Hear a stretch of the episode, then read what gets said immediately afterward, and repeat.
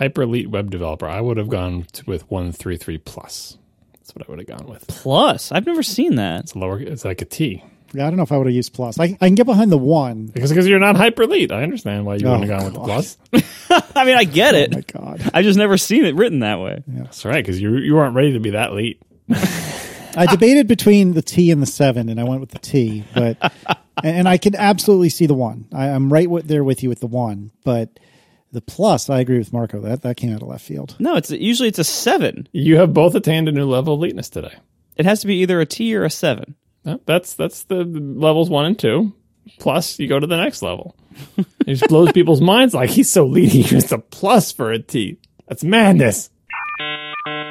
So if uh, if I command click on Safari, which one would think would on the dock, which one would think would open a new Safari window? Would you not?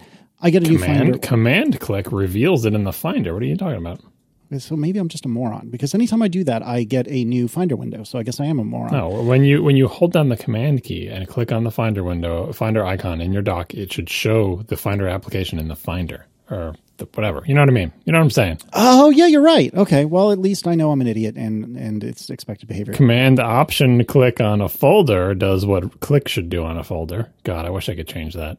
Can I get an agreement on that? By the way, A single clicking with the regular plain old left mouse button on a folder that is in your dock should open that folder in the Finder. Oh, you mean rather than doing the like explode out? rather than doing one of the other two things it does, neither of which I ever want. I, why do I get a feeling that we're hearing the genesis of app number two or three or seven for you? If only, if only I could do that type of stuff. We don't, we don't in a little world where you can hack the dock anymore.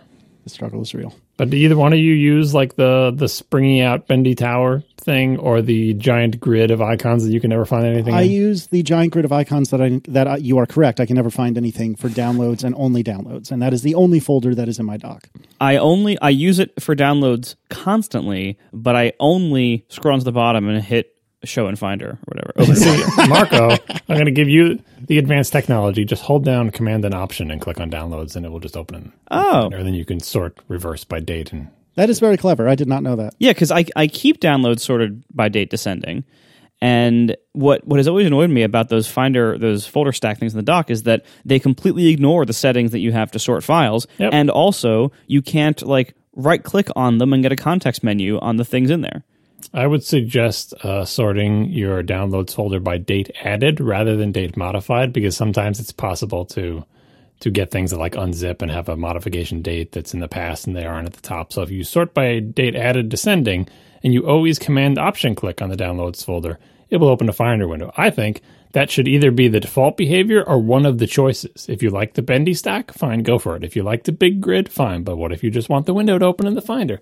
That would be nice too. Totally agreed. I've been command option clicking on the uh, now. Yeah, now that I used to use a drag thing dock for this, used to have no folders in my dock, and I had a drag thing dock that was down in the lower right corner, you know, that had folders in it, and when you clicked on them, they opened their windows in the Finder. That was cool. You really had your world rocked by drag things disappearance, didn't you? I mean, it's not that bad. Like putting because the screen is so big, I've got a lot of room for folders in the dock now, and I'm so accustomed to uh, to command clicking, uh, command option clicking folders in the dock that it is a very pretty ingrained habit. But every once in a while, it bothers me when I remember that that that I have to keep doing that. I'm sorry for your struggles, John. Are you? I don't remember. You're a side dock person, is that right? Nope. You're bottom docker. I thought I, I thought you were, and then I convinced myself, no, John wouldn't do such a barbaric thing. Do you at least hide it automatically? At least, Nope. John. Hi- Hidden dock is the worst. I don't want to go down Oh, there and oh, wait for a thing. you To, what is this iOS? I got to drag my finger to the bottom of the screen and then wait. No, no waiting. Why? Why, John? Why? Why the bottom? My screen is really big. Believe me, I'm not hurting. I'm not hurting for screen real estate. now I will allow it, but before now, no. Yeah, I didn't. I did it on side on laptops because they were too small. Yes, yeah. On laptops, I, I I always do left side, but on laptops I do auto hide. On desktops, I don't. Interesting. Yeah, yeah, I don't know, Marco. You're not a you're not a lefty, are you, Marco? No. No, left side is the correct side. Uh, le- left side dock is madness. Why? Why? It's just plain madness. Why? I read from left to right. Right, exactly. So the it should be left to right, top to bottom. the upper left corner is, the, especially on a small screen, is the most prominent location. The dock shouldn't be there. It's an auxiliary thing. It should be far away from the upper left. It's not there. It's auto hidden. Oh, and dock is also madness. Hey, let me let me really piss you off. Yeah, you, do you auto hide the menu bar too? No, no, no. Uh, even worse. No, that's barbaric. I mean, if you had an 11 inch laptop, maybe, I guess. I do have an 11 inch laptop, but uh, no, I or 12 inch, strictly speaking. I I like the uh, I like genie mode and I like magnification. Yeah, magnification, I could take or leave. Genie is the default, right? So then that's what everyone's so. using unless they change it. Most people are very very angry when I when I mention that I use magnification. Yeah, I don't know. I quite like it. I mean, it doesn't actually change the size of the targets, really, for at least width wise. Uh, yeah, I, I could take it or leave it. I don't, I don't use it personally, but I don't think it's so terrible. You are right that I shouldn't give you too much flack since you do have a monitor that's approximately the same size as your main television. But I still think left side's where it's at, personally. I, yeah, I got a lot of windows open these days. Let me tell you. Speaking of your monitor, that's a perfect segue to begin follow up. Pro Display XDR reference modes. Would you mind telling me about this? God, we can't escape this topic. There's just one more thing. I swear, the last one. Last time, someone someone wrote in about like the uh, about using True Tone and how they endorsed it, and they mentioned this ISO spec, ISO one two six four six. Uh, well, uh, one of the uh, anonymous experts about the Pro Display XDR chimed in and said one of the reference modes for the Pro Display XDR is exactly for ISO one two six four six. You can set it to this mode, and then it disables True Tone, and it sets it to this mode that is apparently super warm.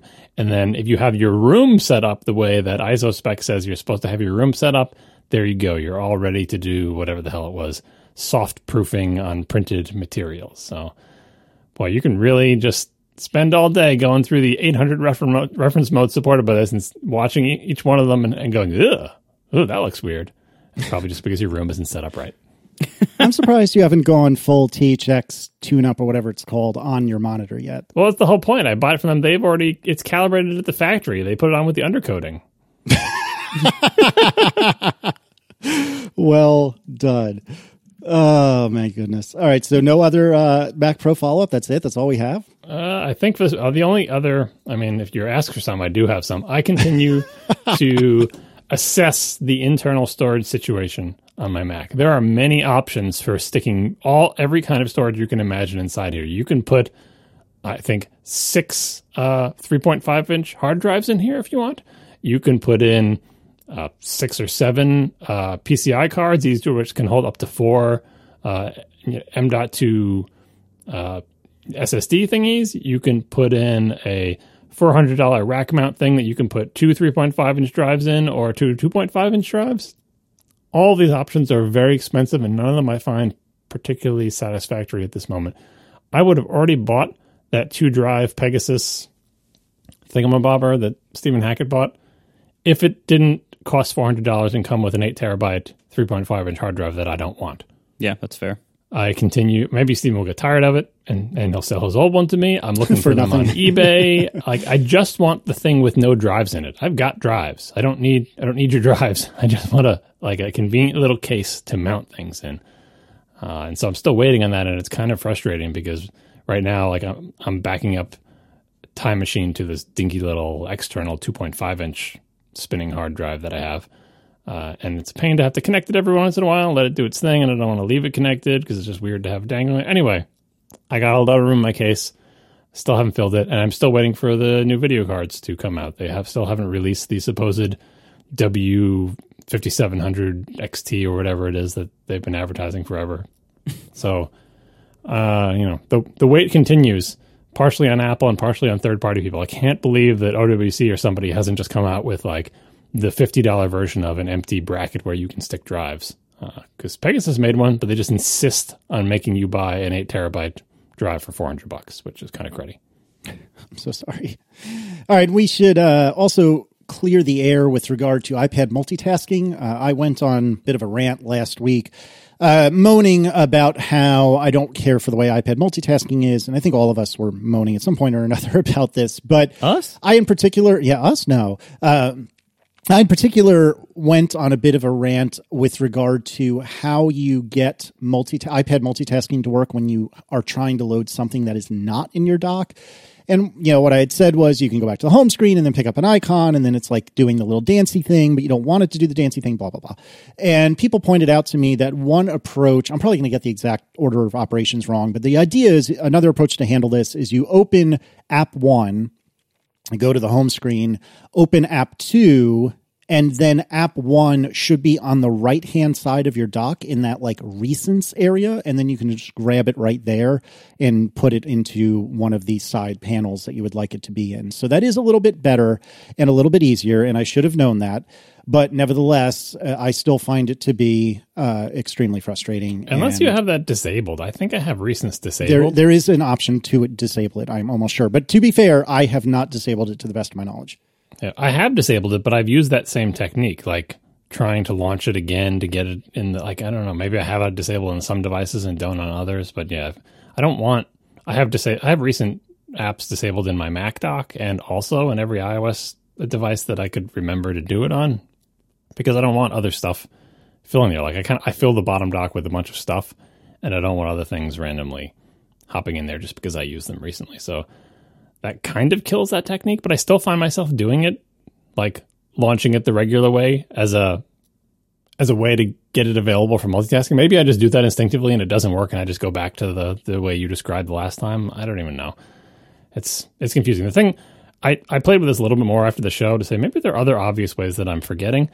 And it just really kills me that in multitasking view on the iPad, where you see little miniature versions of all your open apps, that you can't just grab them and like drag them on top of each other. Like that, that uh, functionality, as far as I'm aware, is not actually used for anything.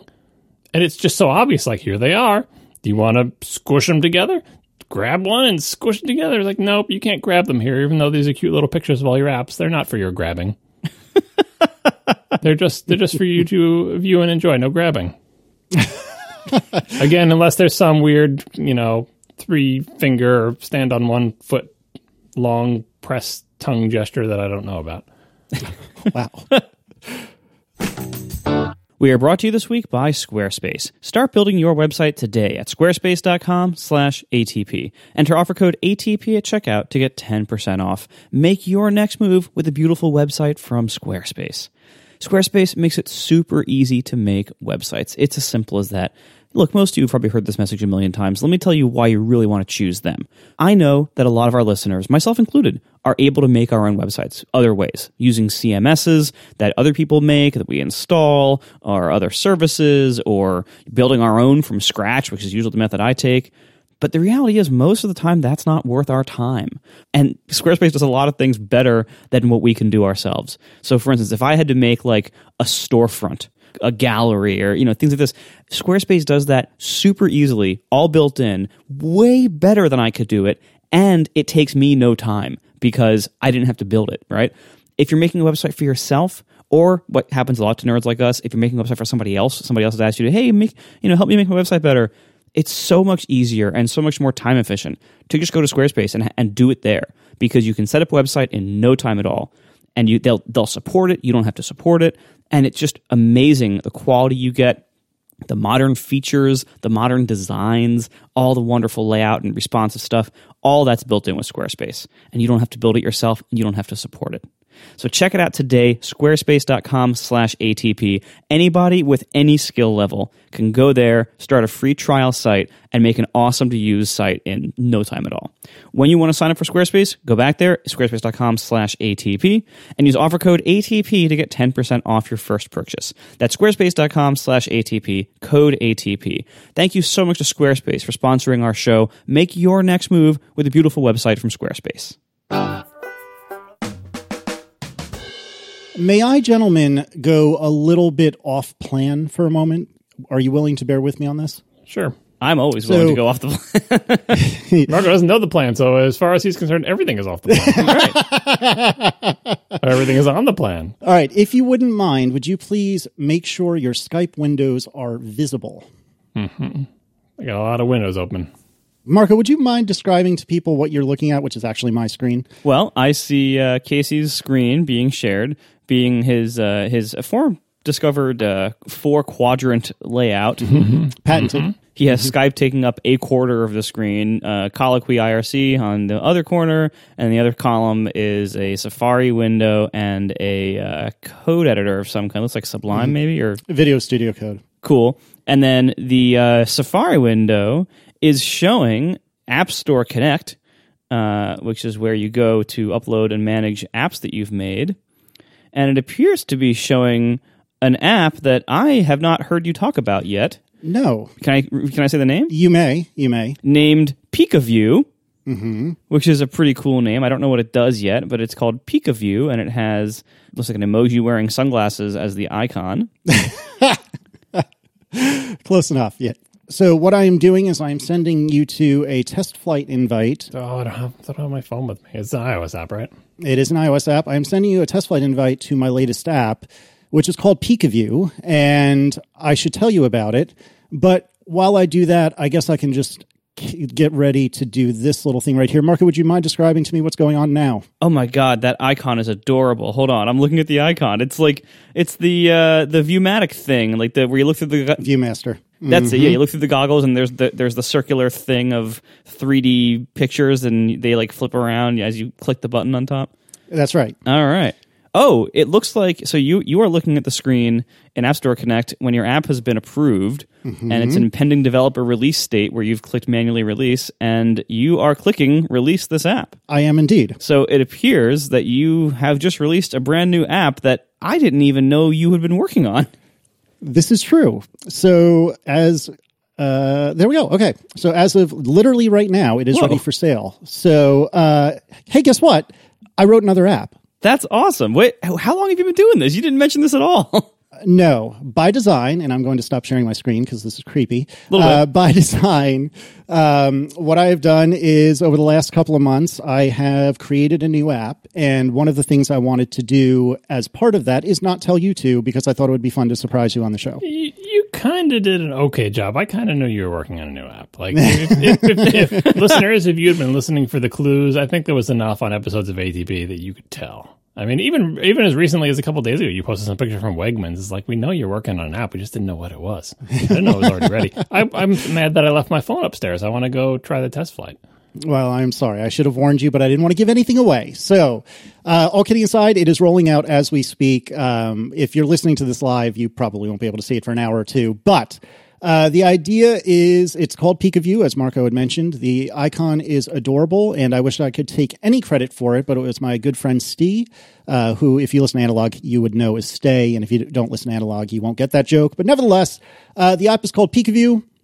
it is it was born in our Disney trip, and so I should probably explain when when uh, we all went to Disney, as I think we talked about on the show. I mean, I know we talked about Disney on the show, but I don't know if we talked about this part of it. Uh, Michaela, whom I love dearly, and who was just shy of two years old at the time, she was not enthusiastic about uh, going in the stroller. And, and when you're at Disney World, that is a little bit frustrating. And what we ended up figuring out was that we could give her our phone, one of our phones, and lock her into the Photos app using um, using guided access, and that would let her look at the photos in our phones. And we knew she couldn't like go send texts or whatever the case may be, but nevertheless, it it she could have still deleted stuff, right? And that's that's not good. We don't we don't want that.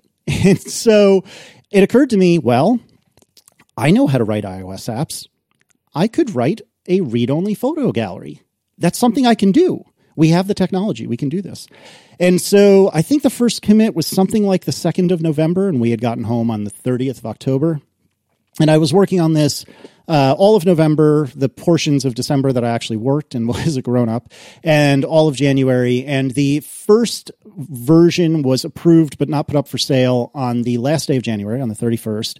I realized there was an oops that was entirely my fault. So I pulled it yesterday yesterday. I believe it was yesterday. I pulled it, or maybe it was the day before. Sometime in the last 48 hours, it's been a blur. I, I developer rejected the build and then put it back up, which was very stressful because even though app review time is pretty good, I was scared that all of a sudden I would, uh, you know, I've been waiting for tonight's ATP for weeks. Like I didn't know exactly when it would be, but I've been waiting for a long time to do this for you guys, to you guys, etc. and I was scared that then this would be the one time I get like rejected or there's like a two day wait or whatever. But thankfully it all worked out. So the idea behind PikaView is that it is a read only photo gallery that you could hand to a kid or a client or a friend. And the only thing that they can do is look at the photos that, that, that you've given to them. I've already got a bug report. Oh, of course you do. Of course got, you do. I got my phone del- delivered. You didn't even make it through the description. I know. I know. Keep going, but I just wanted you to know. Ah, wonderful. See, this is the thing. This is the danger by not telling the two of them. I love you two dearly, but you're both total pains in the ass. And uh, it is for the best that you have a bug report because I can fix it then. But uh, yeah, so the idea is you can choose one of your albums that you've set up in Photos, and you can uh, you can limit the app to just that album. And once guided access is turned on, there's nothing that they can do to change the album. To, there's never anything they can do to delete anything, to edit anything, et cetera, et cetera, et cetera. So that's the shtick. Uh, it is a similar to Vignette. It is uh, free to see twenty your mo- most twenty most recent uh, photos or videos or what have you, and it is a five dollar in app purchase in order to see the rest of your stuff. And surprise, that's what that's what's going on. So, first of all, that's a pretty cool idea. Hey, Second thanks. of all, I love some of your implementation details that you've done here. So, I like that you have like like the bigger and smaller pictures in your collection view here. Like like I guess like the highlighted ones are bigger, or some somehow some of them are bigger. And I love your auto playing of live photos as videos. That is really cool. I thank you. I appreciate that because Mike was just yelling at me about that same thing. So, there, for those of you who are keeping up, uh, I recorded analog Monday, but we did not broadcast it live. And w- the reason we didn't was because we didn't want anyone to know about this. So, uh, Mike was giving me a hard time. Mike was on the beta, uh, and and it's not because I love him more. It's just because I wanted to surprise the two of you. And anyways, he was yelling at me because he did not care for the moving live photos. So I might. I have a couple ideas there. I might turn that off automatically if you're like John and do the uh, I forget the name of it, but the reduced motion, or maybe I'll maybe I'll add a switch. We'll see. But um, No, that's but as as it is, I like it. I, I like it as well. What's also nice is that compared to the actual official Apple Photos app, it's faster to get in and out of photos. Like you, it seems like you have duplicated their animation a little bit, but you've done it faster. Like I would even say, get rid of that little bounce that it does at the end, because because the bounce looks a little Yeah, yeah. weird at this speed. Mm-hmm. But I love how fast it is to get in and out of a photo. Like because you can hold the phone with one hand and just tap with your thumb in and then tap and you know drag down to go out. And you can do that exact same motion. I'm switching back and forth here. The exact same motion works in Apple Photos, but it takes longer and you have to go further. So by almost but not quite cloning the Apple interaction model, you've actually made an improvement here, possibly accidentally, by by making your timings all a little bit faster and your tolerances all a little bit tighter. So this is actually a really good way to very quickly flip through photos. So that's pretty cool. Thanks. I also like that you autoplay videos. When you open up a video, it autoplays it. And it does it muted. Yes, it autoplays it muted, and there's a little mute. There's a little thing in the bottom there, unmute it. That is a really nice like. This is not only good for the the the uh, use case that you've outlined here of like you know controlling somebody's access to your photos, and just letting them view it. This is also good to just quickly review recent photos you've taken because like it's so fast to get in and out. John, you've been quiet. I'm a little scared. I'm playing with the app. I tried to do the in-app purchase, but I got one of your emoji-filled error messages.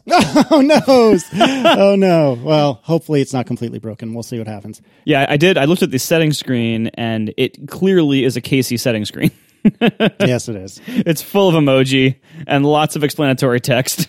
I was going to say I didn't have the benefit of you editing me and, and cutting down all the text, which I was very sad about. But uh, it, there will be improvements, I'm quite sure. In fact, uh, I already have realized that in certain cases, if you have, for example, a panorama, which is really really big, uh, the version of you shows as of as of the time we record this isn't quite full resolution, and I've already fixed that bug. But I was so scared to go through the same dance of like, oh, if I submit it, maybe it won't be ready in time, et cetera, et cetera. And so I haven't yet submitted that fix. I'll presumably do it first thing tomorrow morning. But um, but yeah, I'll, now I'll, now I'll actually be able to for real test my in-app purchase stuff because I've tested the snot out of it in test flight, but it never ever seems to work exactly the same.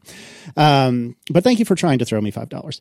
Uh, yeah. So, anyways, I uh, I definitely have some work to do on this. It's it's funny because in a lot of ways this is far less ambitious than Vignette. I think Vignette was a much more ambitious thing to do and certainly much more complicated. But in in certain ways, I'm a little more proud of PikaView. I think, and Marco, you seem to have pounced on this immediately in the happy sense. I think it's a bit more polished than Vignette is. Um, I think in part because it's a much simpler pro- uh, problem area to work on. Now, uh, I've already got other ideas on how to make this more complex if I so desire and, and to enhance things. Um, but it is surprising to me. It, it isn't, but it is surprising to me that it really and truly uh, is one of those things where I got the bare bones of this working within like I don't know, a week or something like that, maybe two weeks tops. But the rest of the time has been spent polishing and polishing and polishing and improving and polishing and improving. And one, and again, as with all things, what is the the the saying? The last twenty percent is eighty percent or something like that. You know what I'm thinking of? Yeah, Um, yeah, yeah. and and that was very much the case here. And not to say it's perfect. I'm not saying it's perfect by any means, but uh, it is it is definitely. I, I feel like it's more polished than Vignette is slash was, and and I'm proud of it for that. Uh, behind the scenes for the nerds, there is no RxSwift in this, which was a deliberate choice. Uh, for the longest time, I didn't think that there was any real need for any of the affordances that RX provides. However, if you if you don't use your beloved hammer, but there's something that's vaguely hammer like that's new and shiny and available to you, you might choose to use that. So there is some combine in here. Uh, there is a couple of there are a couple of screens of SwiftUI. So the onboarding screens are SwiftUI, and the purchase screen is SwiftUI. And one of the next things that is on the docket for us to talk about, if we don't get sidetracked for the rest of the episode, which I hope we don't, is to talk about uh, our experiences, John and me, with SwiftUI. So maybe we'll get to that shortly but yeah, it's it's simple and it's not and it's interesting and I'm pretty proud of it and I hope you the listeners and the two of you like it and I'm sorry the two of you for not saying anything but uh but I wanted you to be able to experience it live with everyone else. Yeah, that's pretty cool. I'm actually I'm glad that you did that because it's more fun for the show. I thought it might be. yeah, that's awesome. You ready for your bug report? Oh god, eh, do I do I want to have this publicly or no? I'm Uh, a Mark already, um, yeah, it's quick. Uh, what Mark already got one that. Uh, what was yours before? It wasn't a bug report; it's just a suggestion. They'll kill the bouncing. Ah, yes, the bounce. Yep, I, I, I mostly agree with that. But then again, it is a kids app, so maybe kids will like the fun bounce. You know what I mean? So I'm I go either way on that. Um, the one that I think is, it's, I don't know what you can do about this, but Oh, that's always dangerous. Okay. yeah, the the gesture recognizer or whatever you're using for sideways swipe to go to the next photo, it is very unforgiving. So such that when I use my when I have my phone in my right hand and I'm using my right thumb to go through uh, pictures, like twenty percent of the time, it uh, when I try to go to the next photo, it takes me out of it because I've moved my thumb down too far. So it's like super sensitive. Like if you go to the left and then deviate from a right to left or left to right motion by by half a centimeter, it's like you want to go back, and that makes it basically impossible for me to sit there with my one hand and and thumb through them. You know what I mean? So if you have any control over that gesture recognizer to say, leave a lot of slack in there, um, that would do it. I, one of my favorite ones of those is uh, Twitterrific's, uh, like display an image from a tweet. It does a similar thing where you can just chuck it in any direction and it goes away, which I love, but I never accidentally chuck it. So whatever tolerances they're using will be good. And especially I can imagine for kids too. If kids actually want to take their little meaty paws, especially if they're very young, and swipe through the photos, they're going to end up going back to the main screen, which they probably, you know, they'll just be like, "Oh, well, it went back to the main screen. Now I'll tap on a different picture and it's fine." But I think I think that gesture is too tight. Yeah, so the behind the scenes there is that's a standard what is it UI page view controller Marco would know. Um, the standard you know left right swipe thing. Uh, and that gesture recognizer is all the out of the box stuff. However, I am to your point, John, adding a a swipe down. It would a pan. Or what is it? A pan gesture rec- recognizer. Um, that I have decided what the threshold is. I don't remember off the top of my head, but I have decided what the threshold is between considering it not a swipe and considering it a swipe, a vertical swipe. That is. Why don't you do um, make it a scroll view that with paging mode enabled? Tell me more. Why do you say that? because then it'll feel like every single other thing that Pages on iOS. Every time you've, in, in fact, so Overcast cards on the now playing screen, that, that's how this is implemented too. Um, and that's why like those cards feel like any kind of like you know paged scrolling thing in iOS. It's a standard behavior on UI scroll view. Um, it's called something like you know enable paging or something like that. And uh, and then you and you can do crazy things like you know rip out gesture recognizer and do your own view or whatever. You probably don't even have to do that. Um, but I I would consider doing that because then it'll it'll feel it'll feel exactly right if you do that. Mm-hmm. I, I, mean, I don't think it feels too far from from right the way it is, but yeah, I take your point. And again, I mean, this is a, this is version one, and we'll see what comes of it, and we'll see. I mean, it's funny because when I wrote this, I wrote it legitimately just for Michaela, and then the more I worked on it, the more I thought, well, you know, maybe this could be useful to other people with kids. And then I was talking to somebody, I don't remember if it was Steve or Mike or somebody, but uh, I was talking to somebody, and I was like, well, they said, what about like a client? I thought, well, shoot, you're right. What about a client? You know, you could very well, you know, for example, let's say you're working on a design for an iOS app and you want to show a client the designs on their device. Well, on your device, actually. You could lock the app into just an album that just has those screenshots and then you can let them pan, you know, back and forth till their heart's content and know that you're not going to see like you in a bathing suit at the beach or something like that, you know? Right. And so, um, and then, and then somebody else as well pointed out to me, well, what if, you know, I'm I, am i am handing my phone to Marco, and I do want to show him, you know, my vacation pictures, but I don't want him to see anything other than my vacation pictures. Not that you know Marco's the kind of guy who would go spelunking, but you get my point. And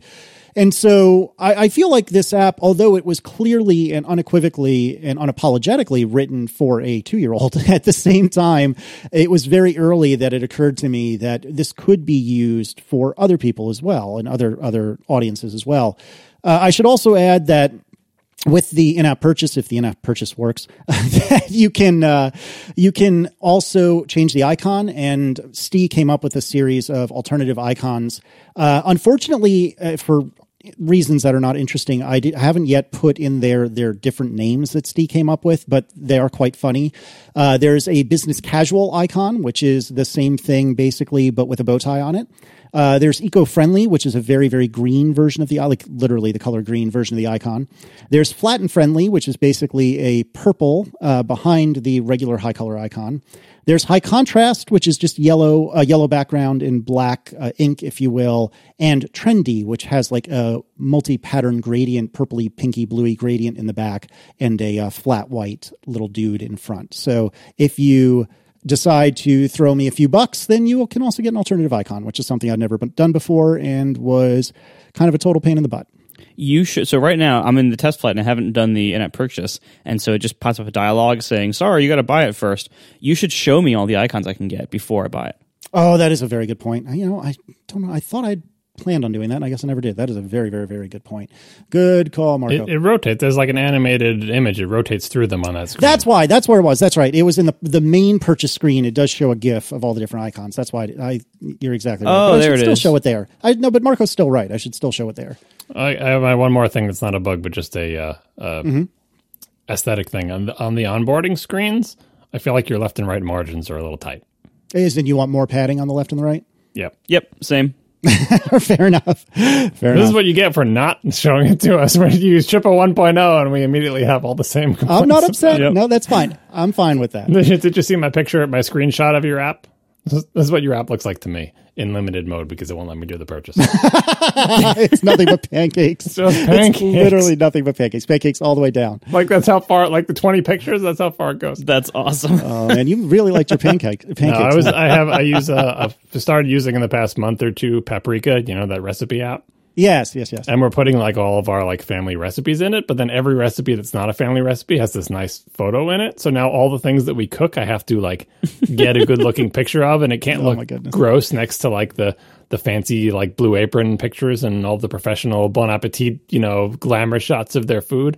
It's surprisingly hard to get non-gross looking photos of food. Like that's why a half of the food photography you see is faked because real food looks gross and b good pictures of real food are really hard to make. Nevin Mergan's really good at making them. A, he makes really good food, but B, he has an Instagram account that's just the food that he makes, and he he's all about like he's got a big window with a lot of sun and a good you know place to set up and very and beautiful plates. I should have him come and photograph my food and also cook it for me. Oh my goodness. This is really cool. I uh, I'm really proud of you for doing all this and making another app and everything. Because like, look, you could have gotten stuck in the trap, which is a very common and easy to fall into trap of just working on Vignette forever. What happens is, you know, you have probably exhausted most of the market for that app that you can I think so. Mm. and you could have just kept plowing through and developing more and more edge case features that take more and more effort on your part. You know, like the low hanging fruit is picked. Now there's a whole bunch of like, you know, medium to small sized fruit way up high in the tree.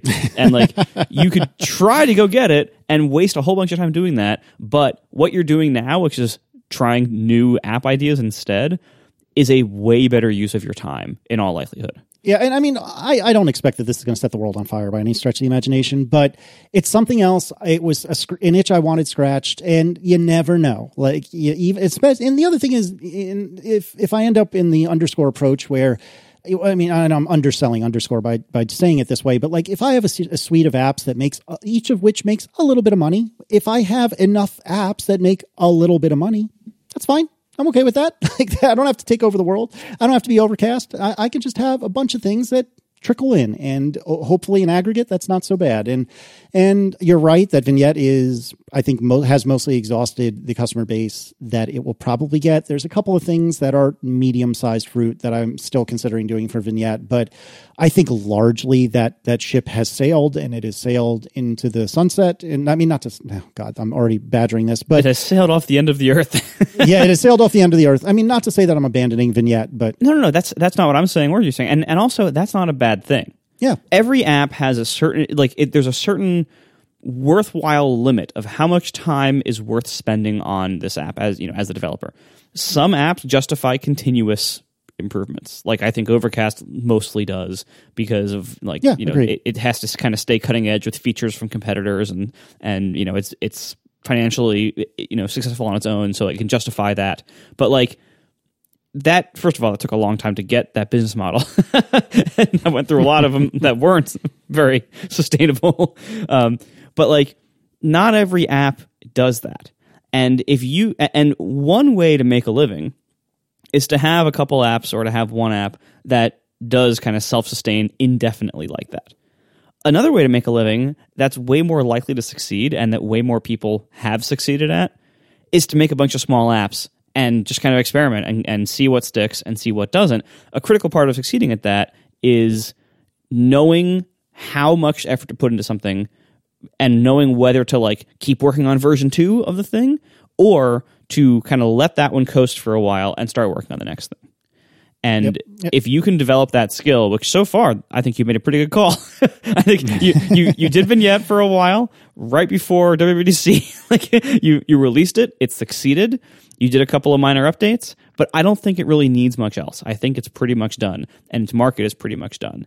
Especially with all this new, you know, iMessage contact sharing stuff that actually is being deployed everywhere, and all of our friends now have. So, like, mm-hmm. I, I I think that is probably done. And the other features you were going to add to it, possibly, you know, things like LinkedIn and Facebook, like, you know, these are like major undertakings that like probably wouldn't be worth it. So like I, I think you you have the right idea by not starting to go down a huge rabbit hole with some of those bigger features. There's also features that like that you could have taken on that also would have been bad uses of your time, like you know things like a UI redesign or like basically like repolishing what you already have, like you know improving the feature set you already have.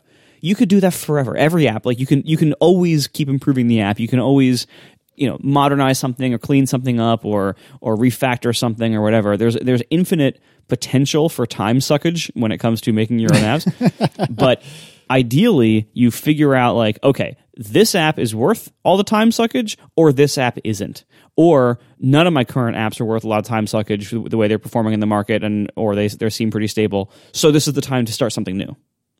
And so if you keep doing that, I think this could be uh, a real thing.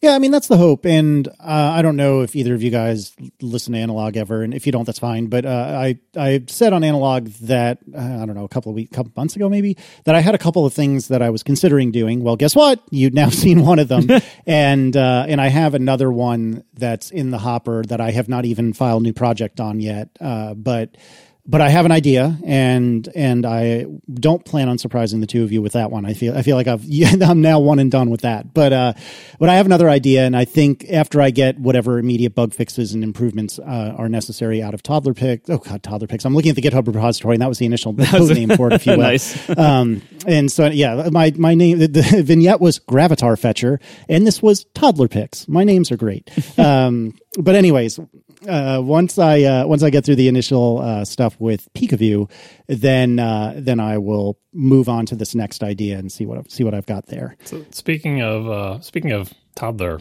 what, toddler picks, Mm-hmm. Spelled P I C T S. I'm sure. No, John, this, this is an inside joke between John and me. I am constantly badgering John about how he uses the like 80 year old man version of Pix, which is P I C T S.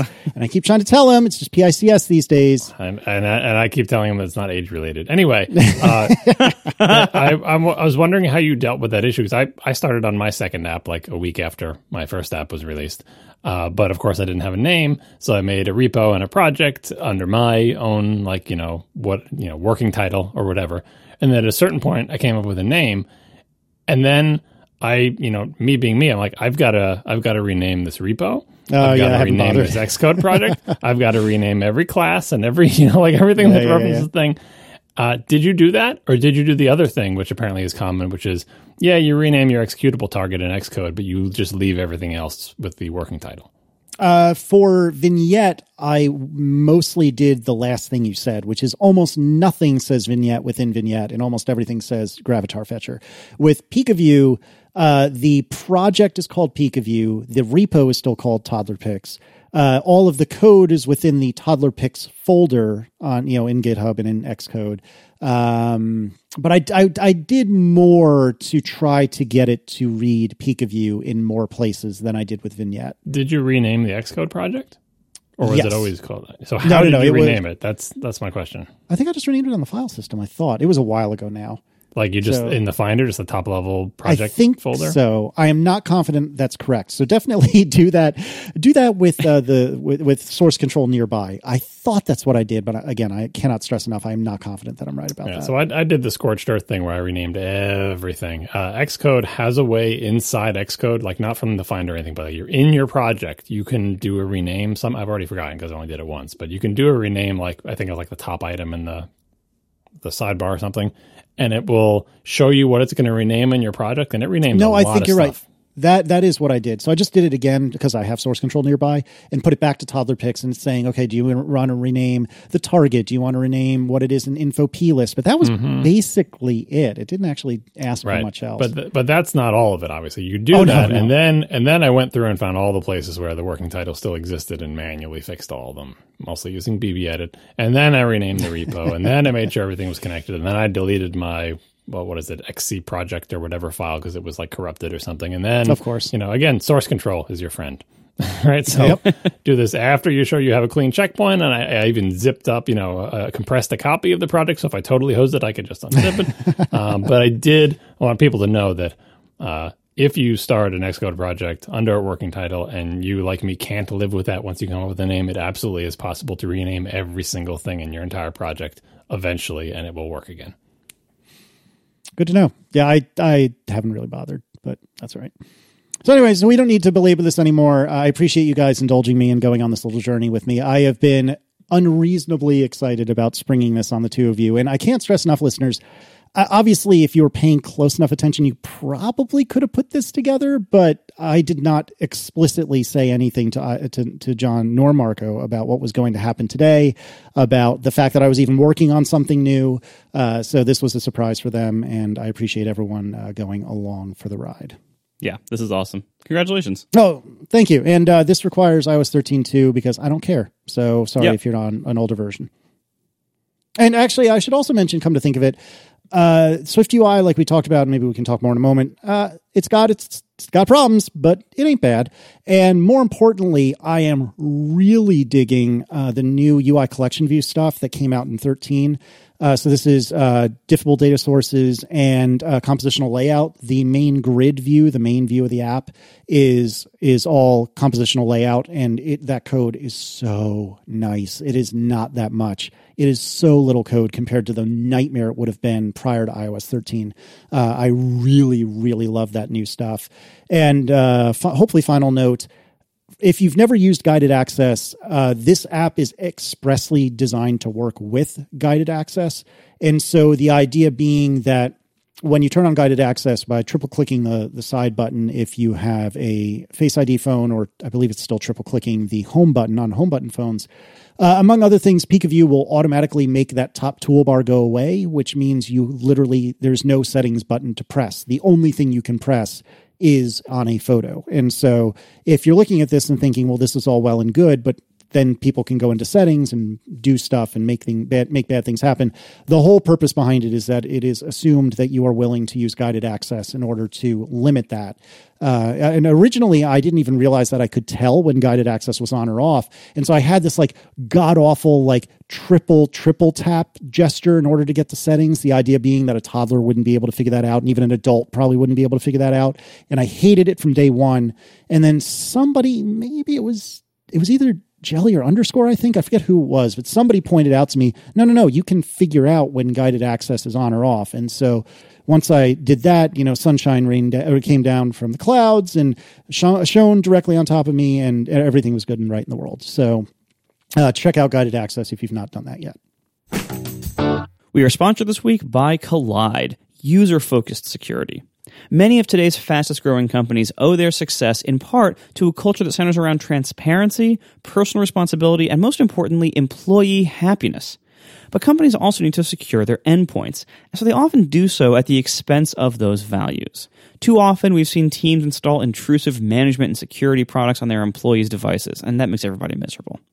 At Kolide, they believe you don't need to spy on your users or cripple their devices to meet your compliance and security goals. So they launched a product that integrates with your Slack team and messages your users directly when their Mac, Windows, or Linux devices are not up to spec.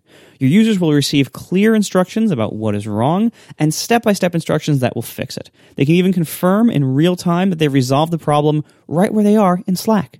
So try Kolide's new product for free for 30 days for your entire fleet by visiting kolide.com. That's K O L I D E.com. Kolide.com.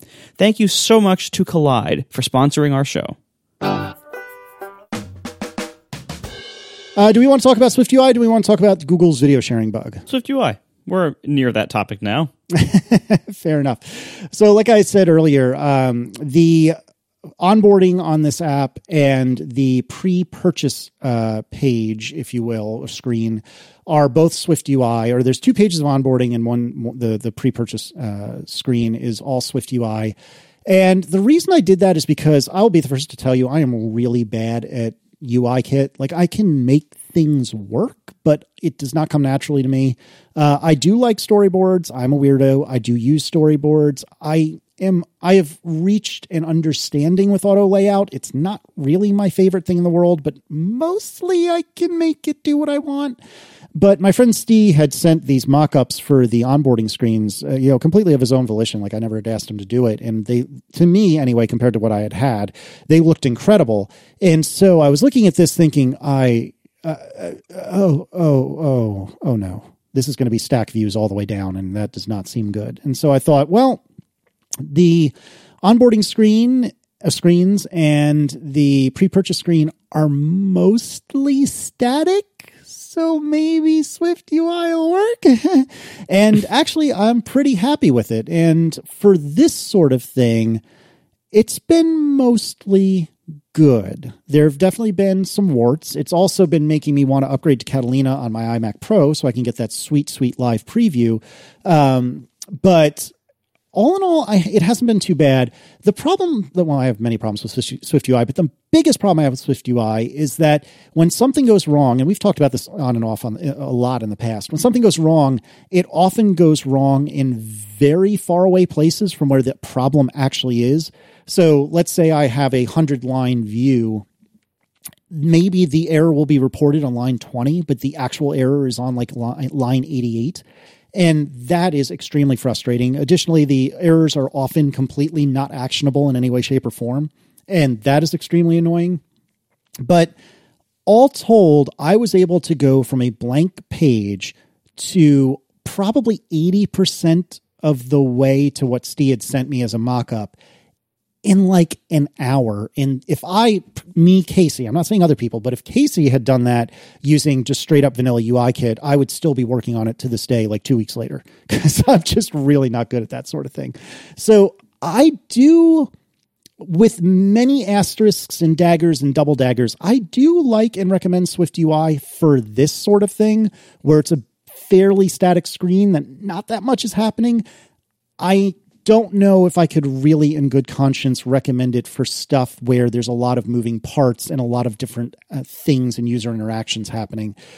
John, though, you probably have done even more SwiftUI than me at this point. So, any thoughts you would like to add or corrections you would like to make? I can't believe you were doing it without the live previews. It seems like it would have gone a lot faster for you. It, if, well, so here's the thing. Here's the thing. Uh, I was doing it in part with the live previews, but I was doing it on the Adorable, which is on Catalina. And the adorable, oh, it's so adorable, bless its little heart, but it was choking on trying to do this. Like it was just unbearably slow to the point that doing the, you know, build, run, try, stop, build, run, try, stop, dance on the iMac Pro was actually more f- fun and, well, not fun, but more, less infuriating than just waiting for the poor adorable to melt itself as it was trying to figure all this out. No, and I didn't realize how computationally expensive the preview is because oh yeah. Uh, me neither. It doesn't seem like it should be that bad but oh it was on the adorable. It although it does it I, I, one of the things that annoy me about SwiftUI is it, it's so it's so timid maybe from the earlier versions of it like in terms of the live preview. If anything changes it's like oh i better stop pause this live preview because it seems like you're changing yep. a lot of code. It's mm-hmm. like just just keep trying. Like I, I got a lot of cores, just you know, whatever. Like on this particular machine, I don't want to have to keep hitting. No, no, resume, resume the preview. Yeah, no, I know I broke it, but I'll fix it in like twenty characters. Like just keep, just keep trying. Just constantly just try to get the preview working because I hate having to go. With, I the worst thing is I hate looking at it and like I just changed that. Why didn't? Oh, it paused again. You're wondering what I'm talking about. It's there, there's a live preview where you write. So you've seen this in WWDC videos, but it's a live preview where you're writing the code and you get to see what your view is going to look like in another little section of the window in real time as you change things. So that's that's the promise that hey, you don't have to keep like write a bunch of code, build and run your app, go to the screen, look at the thing and then repeat like, you know, you could do it as you're typing. But of course, as you're typing, you're, you know, you're making your file syntactically invalid as you're in the middle of typing stuff. And when that happens, there's some sort of threshold where it decides that you've changed a lot and your code is now invalid. And I can't update this preview with your now invalid code. So I'm just going to pause it. And it never, as far as I'm aware, unpauses itself. It just says when you're ready, when you think you've gotten to a point where your code works again, hit the resume button and it'll show it. So that's, that's, uh, annoyed me a little bit, but you know the tools are young, and, and for the most part, it hasn't crashed on me. Uh, my, and, and I should add and interrupt. I apologize. When that does work, I mean, even there were occasions where the adorable would stop being an idiot and would actually work pretty well. When that does work, I cannot stress enough how fast it makes developing a view in SwiftUI. And if you're not a developer, you have to understand like the, the normal way of doing things is at best, you're looking at a wireframe, or like eh, wireframe doesn't mean anything to a regular human. You're looking at like a fake version of your screen and you're dragging things around and thinking, okay, this is probably right. And then you go to run it and you're either, then you have to build your entire app and you need to install it either on the simulator running on the computer, which is pretty fast, or install it on your phone, which is kind of fast. And then you need to navigate to that screen unless you have some sort of shortcut you've built for yourself to get there. And then you need to try the thing you were just trying. And then, oh crap, I need it like four pixels the other way. Okay, stop the simulator, go back to where you were, try to fiddle with things in the storyboard, you know, in the visual view, or perhaps do it in code if you're more like Marco.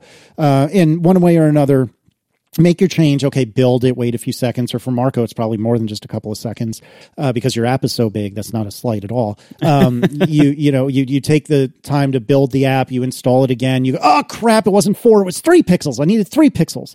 And then you do this whole dance again. Whereas with SwiftUI not only can you do this live as you're coding it because it has like a fake simulator within the xcode window which is what john was describing moments ago but it's doing it as you type. You know, it, it's it's amazing when it works, and it can make things so fast. And what's really clever is that you can you you can make multiple like previews so you can have a preview always displayed that's in dark mode as as well as light mode and so you can see the two of them side by side and see exactly how the changes you're making affects both versions of the app when it works, it is And this is actually true of pretty much all of SwiftUI. When any of SwiftUI and all of SwiftUI is, is working, when it's firing on all cylinders, it is amazing. In so many ways, actually, it just occurred to me. In so many ways, I feel like Swift UI is my old BMW. In that, when it worked, holy crap, it was great. It doesn't work that great a lot of the time, though, and that's the problem. So I apologize, John, for interrupting. Please continue. I think a even better analogy, and what I was thinking when I was doing it, of course, is based on my background. Is it's like web dev. Uh, web dev Yeah, people yeah, yeah. are used to the idea that you can be writing in one window and see the updates in the other, and you can, you know, I I use BBEdit for a lot of my web dev, and BBEdit has a live HTML preview, and so as you're editing the HTML in your BBEdit window, the window right next to it, it updates in real time and it, it never pauses because HTML is very forgiving and it's not compiled like a language or whatever. And it's just so nice. And, then the other, you know, the the non live version of web dev is still write a bunch of stuff, save, command tab, command R to reload. You know, like the worst case, it's still 100 times faster than building your app and shipping it to the simulator or a phone or whatever, and then navigating to a screen and all that stuff. So yeah, SwiftUI has always felt like web dev, right down to, you know, it's like you're writing CSS for it. There's a bunch of blocks. There, you know, the H stacks and V stacks are a little bit different primitives than you have block level elements and CSS, but it's similar where you have padding and frame sizes and alignments, and it's very web devy, you know, right down to the tools. So that that obviously, when I saw SwiftUI WWDC, I was very attracted to it because I'm like, this, you know, at that point I had never done any of the, you know, quote unquote traditional, you know, AppKit or UIKit stuff or whatever. I'm like, this looks like web dev. This is something that I'm already familiar with and comfortable working in. This balance of like, well, is it a GUI builder, like interface builder? Not really, but I've been building quote unquote GUIs for, you know, my whole career by typing text. But I'm also used to not just like, we talked about, you know, my frustrations with auto layout. It's like, well, you can just do it all in code, but that's so distant. That's like, you write a bunch of code and try to visualize in your head what it's going to do. And then you have the whole build and run and install cycle or whatever to get to the point where you see it and then you cycle back. And that's a longer cycle than sort of a live preview or a very fast preview. And what Casey said is totally true with like, you know, dark mode and different data. Like you, you, you essentially provide it with like a, in web dev terms, fixture data or whatever. Like you can, you can either have a fixed set of data or a simulated set of data or real data if you can pull it from the preview things, which is also possible sometimes, by the way. So you can see what it looks like with different content. Depending on your app, this has different amounts of usefulness and how far you want to go. And you can do that on a per, you know, sort of sub view basis. So, you know, Apple recommends building SwiftUI from your like most primitive view upwards. So, like if you have a page with a bunch of, you know, table view cells in it, and each one of those cells has an image and it has a picture and has a bunch of badges or whatever, you can build that up from its smallest unit. And each one of those little miniature views can itself, you can just work on it in isolation and get that working in its own little preview. And then the next step up is you embed that in a bunch of other things, and that has a preview. And you work your way up to the big screen that has, you know, everything in a preview. And again, kind of like HTML, kind of like CSS, you can break it up into pieces and break your problem down into composable pieces and then put them together. And yeah, it's it's a very compelling experience. My experience setting aside the tool foibles, using it for my app, which I'll my app is getting close to being done. I'll probably in the next probably sometime this month we'll we'll talk about it and I'll ship it. Um, but not to give too much away about the app, but I'm using it. I'm not using it everywhere. Uh, I'm you know like a couple of my windows well it, are just you know plain old AppKit, which I'm now familiar with and became very comfortable with. And it, it's so clear that AppKit has like a so many more features than SwiftUI, which makes sense because AppKit is you know 30 years old, whatever the heck it is, like from the from the NeXT days and SwiftUI has like you know been out for less than a year or whatever. Um, but like the the when using SwiftUI, the main difference I found is I'll often want to do something, and you know, and I'm using SwiftUI in a slightly non traditional way, which will become clear when I eventually when I talk about my app. And I'm like, how do you how do you do that in SwiftUI? And it, in almost every case, it was pretty easy to figure out how to do it in AppKit because AppKit has like a delegate method for everything. everything you can possibly imagine. And SwiftUI really has sort of a straight and narrow. It's like you're going to have buttons and controls and views and stacks and padding and scrolls and like all those things are fine. But like, but what if I want to do something a little bit different? What if I want to be able to do a modifier click on a button? What about drag and drop? What about context menus? What if I want to do multiple of those things in a single area? And SwiftUI is like, whoa, whoa, whoa, hold on. A button is a thing that you click and does a thing. You don't want to get any fancier than that, do you? And it's like, I kind of do. and AppKit's like, sure, fine, whatever. Subclass it, override, you know, set up a delegate. There's a million different things. There are different ways. Like, you have control over everything. And SwiftUI, like, that's the one thing I want to see from SwiftUI and the next WWC is way more like hooks into the system. Because you know these Oh, abilities preach. are there.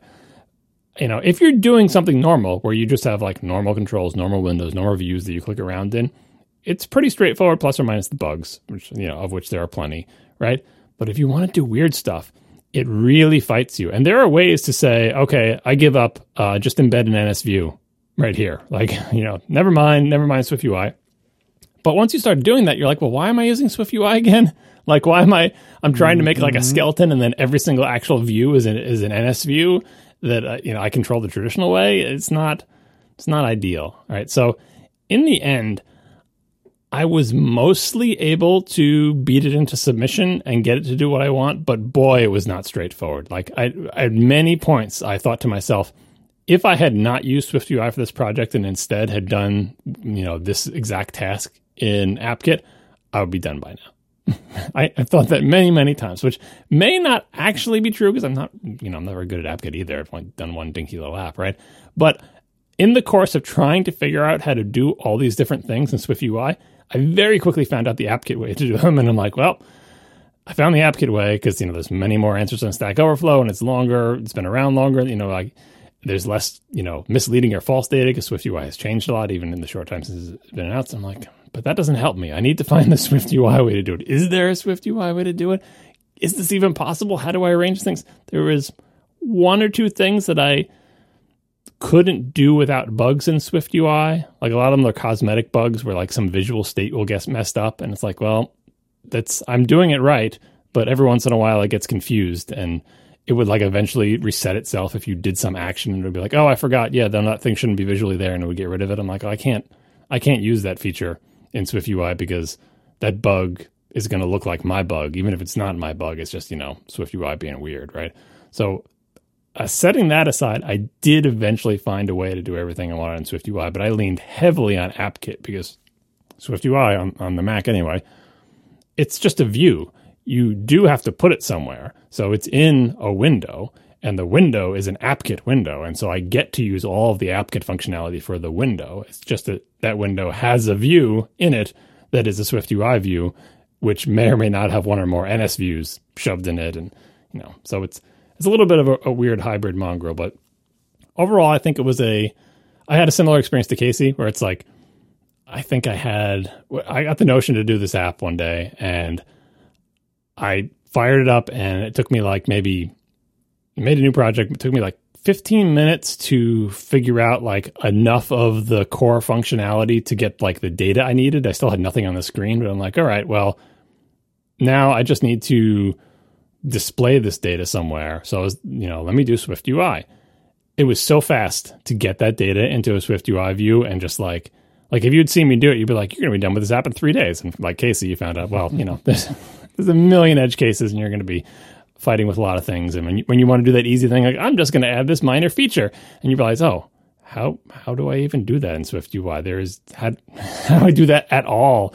And then you start Googling or whatever. So, but I got up and running in the preview and then up and running for real in the app so fast. I was like, this, I, I couldn't believe it. You know, it, it seemed like I was going to be done in a matter of a week. Uh, so, you know, again, like web dev, SwiftUI has that the, the advertised experience of that you can get something on the screen that looks vaguely like the app that you want it to be very quickly is true. And the thing, the the one sort of not weakness, but like a characteristic of a lot of the SwiftUI tutorials, you know, I've seen many of them on the web in my many travels trying to find out how to do these weird esoteric things, is most of them focus heavily on getting things up on the screen. And real apps, that's part of it. But real apps also say, yeah, but how does that stuff all connect together? How do, you know, how do you, when you perform an action here, how does it cause a thing over there? How does the data thread through? How, you know, like, can I click this? Can I right click, especially on the Mac? Can I, you know, command click it? Is there a context menu? How does it interact with the other things? Can I select it and do something with selection? Is there a toolbar? Is there like all of those things. It's so different than, hey, you know, like a WDC demo, I have this blob of data that's like just a JSON, fixed JSON blob for the purposes of a WWDC demo, and I just want to display it in a beautiful thing. That's so easy to do, but that's a unidirectional dump data down the top of a giant funnel and have it display into a thing. If that data has to be live and the app has to be interactive, it gets much harder. So there is a second level of Swift tutorial that talks about data threading, but I feel like the, the final level is like action threading, like the whole, you know, the equivalent of like the responder chain and focus and all the things that Mac apps deal with that are integral to AppKit, most of the SwiftUI stuff glosses over, like because they kind of like kind of like this came up when, when, we were talking about earlier, kind of like React in the web thing. One of React's uh, heretical things is that it mixes together JavaScript and HTML because it wants them to be close together. So it's like, oh, when someone clicks a button, here's the action for that button right here with the button. SwiftUI is like that. If you make a button, you put the action right there with the button. The question is, what do you put in that action? Does that action just call a method on some data that was passed down and or observed or in the environment? Do you implement the action right in there with the button?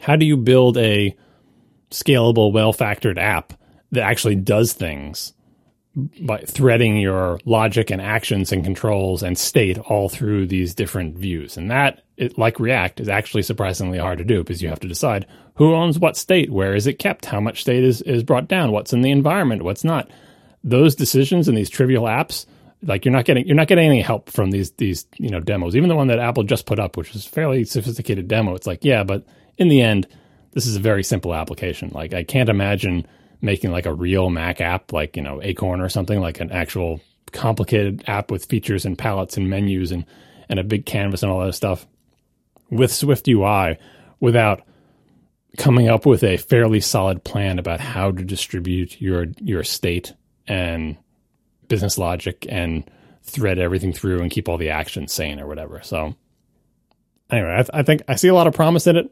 I enjoyed the experience, but I was also super frustrated by the limitations. I'll go into much more detail eventually when I talk about my app. One thing I would like to jump on is what you were saying about not really having access to like AppKit or the system in general, and that is so unbelievably true and frustrating. So a really great example of this is uh, when I use the the SwiftUI view for purchase, and if the purchase fails, which apparently it's done at least once for John and maybe for everyone, who knows? Hey, uh, when when there's an issue, I wanted to put up an alert saying, "Hey, there was an issue," and just a standard UI alert controller, the same you know the same dialog box that you would get in any app. And to do that in SwiftUI, uh, maybe I just have been reading the wrong advice, but apparently the like blessed way to do this is to do what is it like an on appears or something like that that uh, which is which is at the end of your view. So basically, it's kind of like a uh, you know view did load, or if you or view will appear, I guess I should say. And uh, upon that, it will check a state flag that is part of your model. That it will then, uh, if the state if that state flag is true, then it will go ahead and show the alert, which just feels friggin' gross. Like, oh, yeah, God. it's it's. T- I did something very similar for drag and drop support, but it's like, really? Uh, it's going to like because when you're laying out your view, you feel like I'm describing what the view is. Here's the alignment. Here's the padding. Here's what's in it. Here's how they're nesting each other. But you're also describing show this thing, show this thing, show this thing, conditional on these five state variables. It feels weird, doesn't it? Like it doesn't feel like logic. It feels like you're describing like what you're describing is the superset of all things that could ever appear on the screen, and then a bunch of them are gated by state variables, and then you just twiddle the state variables somewhere very distant, and then the thing appears, and then the state variable goes off and it disappears or whatever, and it's a very strange way to work. Yeah, like I think I can get I can get through that in general. So like let's say you were showing like an empty view versus a populated view and having like a state variable be the switch for that. Like I think I'm okay with that. But um you know there there was a both with the case of showing an alert like there's just no real easy or clean way to do that. And uh, additionally like i wanted to have uh, the purchase screen dismiss itself if it worked which maybe nobody will ever see. But uh, i wanted it to dismiss itself. And that is also in on appear as a flag. And then it's going to like dig into its presentation mode, which you need to bind as an environment variable. Like it's just some of the stuff that feels like it should be easy is really, really hard. And that's the way it is with everything, right? Like with SwiftUI, the hard stuff is easy. sort of.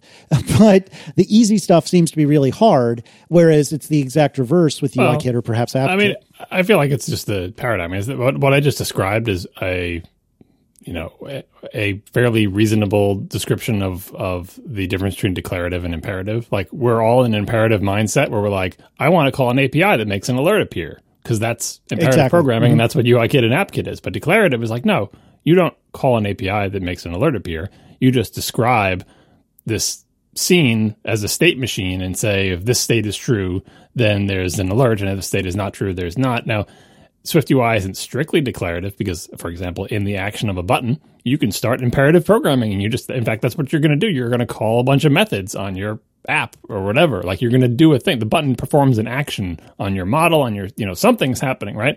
You can do that right there, and there, you, now you're in, in imperative mode again. But for elements that appear on the screen, a lot of the stuff is you know declarative like they say it's going to be and it's a different way of thinking again same thing with react like on the web you have to change your mindset a little bit. And it's very often frustrating when especially if you don't know that like the on appear or whatever like with the drag and drop stuff i thought it was impossible to do this thing but there was like there was like a validate drop uh drop enter drop exit perform drop.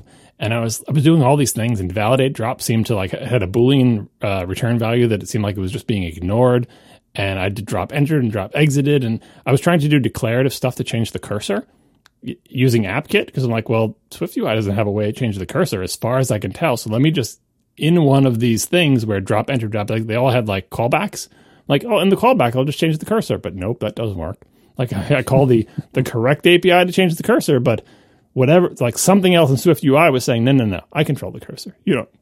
You can try to set the cursor, but I never even saw it blink to my cursor. I always just changed like the other one. So drop updated was the correct thing, which again, you know, it took a callback, and in the callback, you did this weird thing about returning a drop proposal that proposal that influenced the cursor, and it's just it's just such a different way of, of working. Whereas it takes you two seconds to find out how to change the cursor on the Mac with NSCursor, it takes much longer to figure out how to do it on a drag and drop with the right. I don't even know what they're called. What are those little things called? They're not delegate methods. The little like on a on appear or whatever. Whatever. I don't know if there's a SwiftUI name for those, but anyway, those are all new. They have all different names. They have all different verb tenses, and they are factored differently because they're in a, a declarative API instead of an imperative one. So a lot of your sort of uh, muscle memory or uh, idea of what this thing will be called, it's not called that in SwiftUI if it exists at all. So yeah, there's a learning curve. Um, maybe for people who are, you know, just being born now, by the time SwiftUI is mature and they learn it as their first API, it will be a really good fit with whatever web technologies are around, you know, by the time they get to that age, and it will be fit their mental model better. But it's definitely quite a change from AppKit. Yeah, I, I think you're right, and I think some of this, well, a lot of this, perhaps, is my own ignorance. But again, I mean, it, it's such a yin and yang, right? When it works well, God, it is so nice. It is so so nice, and then it just falls apart. and You hate yourself. So, Marco, you're really enthusiastic about trying this, right? I mean, yeah, I I have high hopes for the future of SwiftUI. I I it, I, I admit that it it does turn me off to a large degree because of how different it is, because it is you know, it, as you mentioned, because it is like you know, declarative instead of imperative, it's a, it's such a different style of coding anything, let alone UIs, which are so often like so imperative. So I think it's going to be a while, first of all, before it is even mature enough that it is a reasonable thing to use most of the time. It's that's going to take Oh, at least a few years.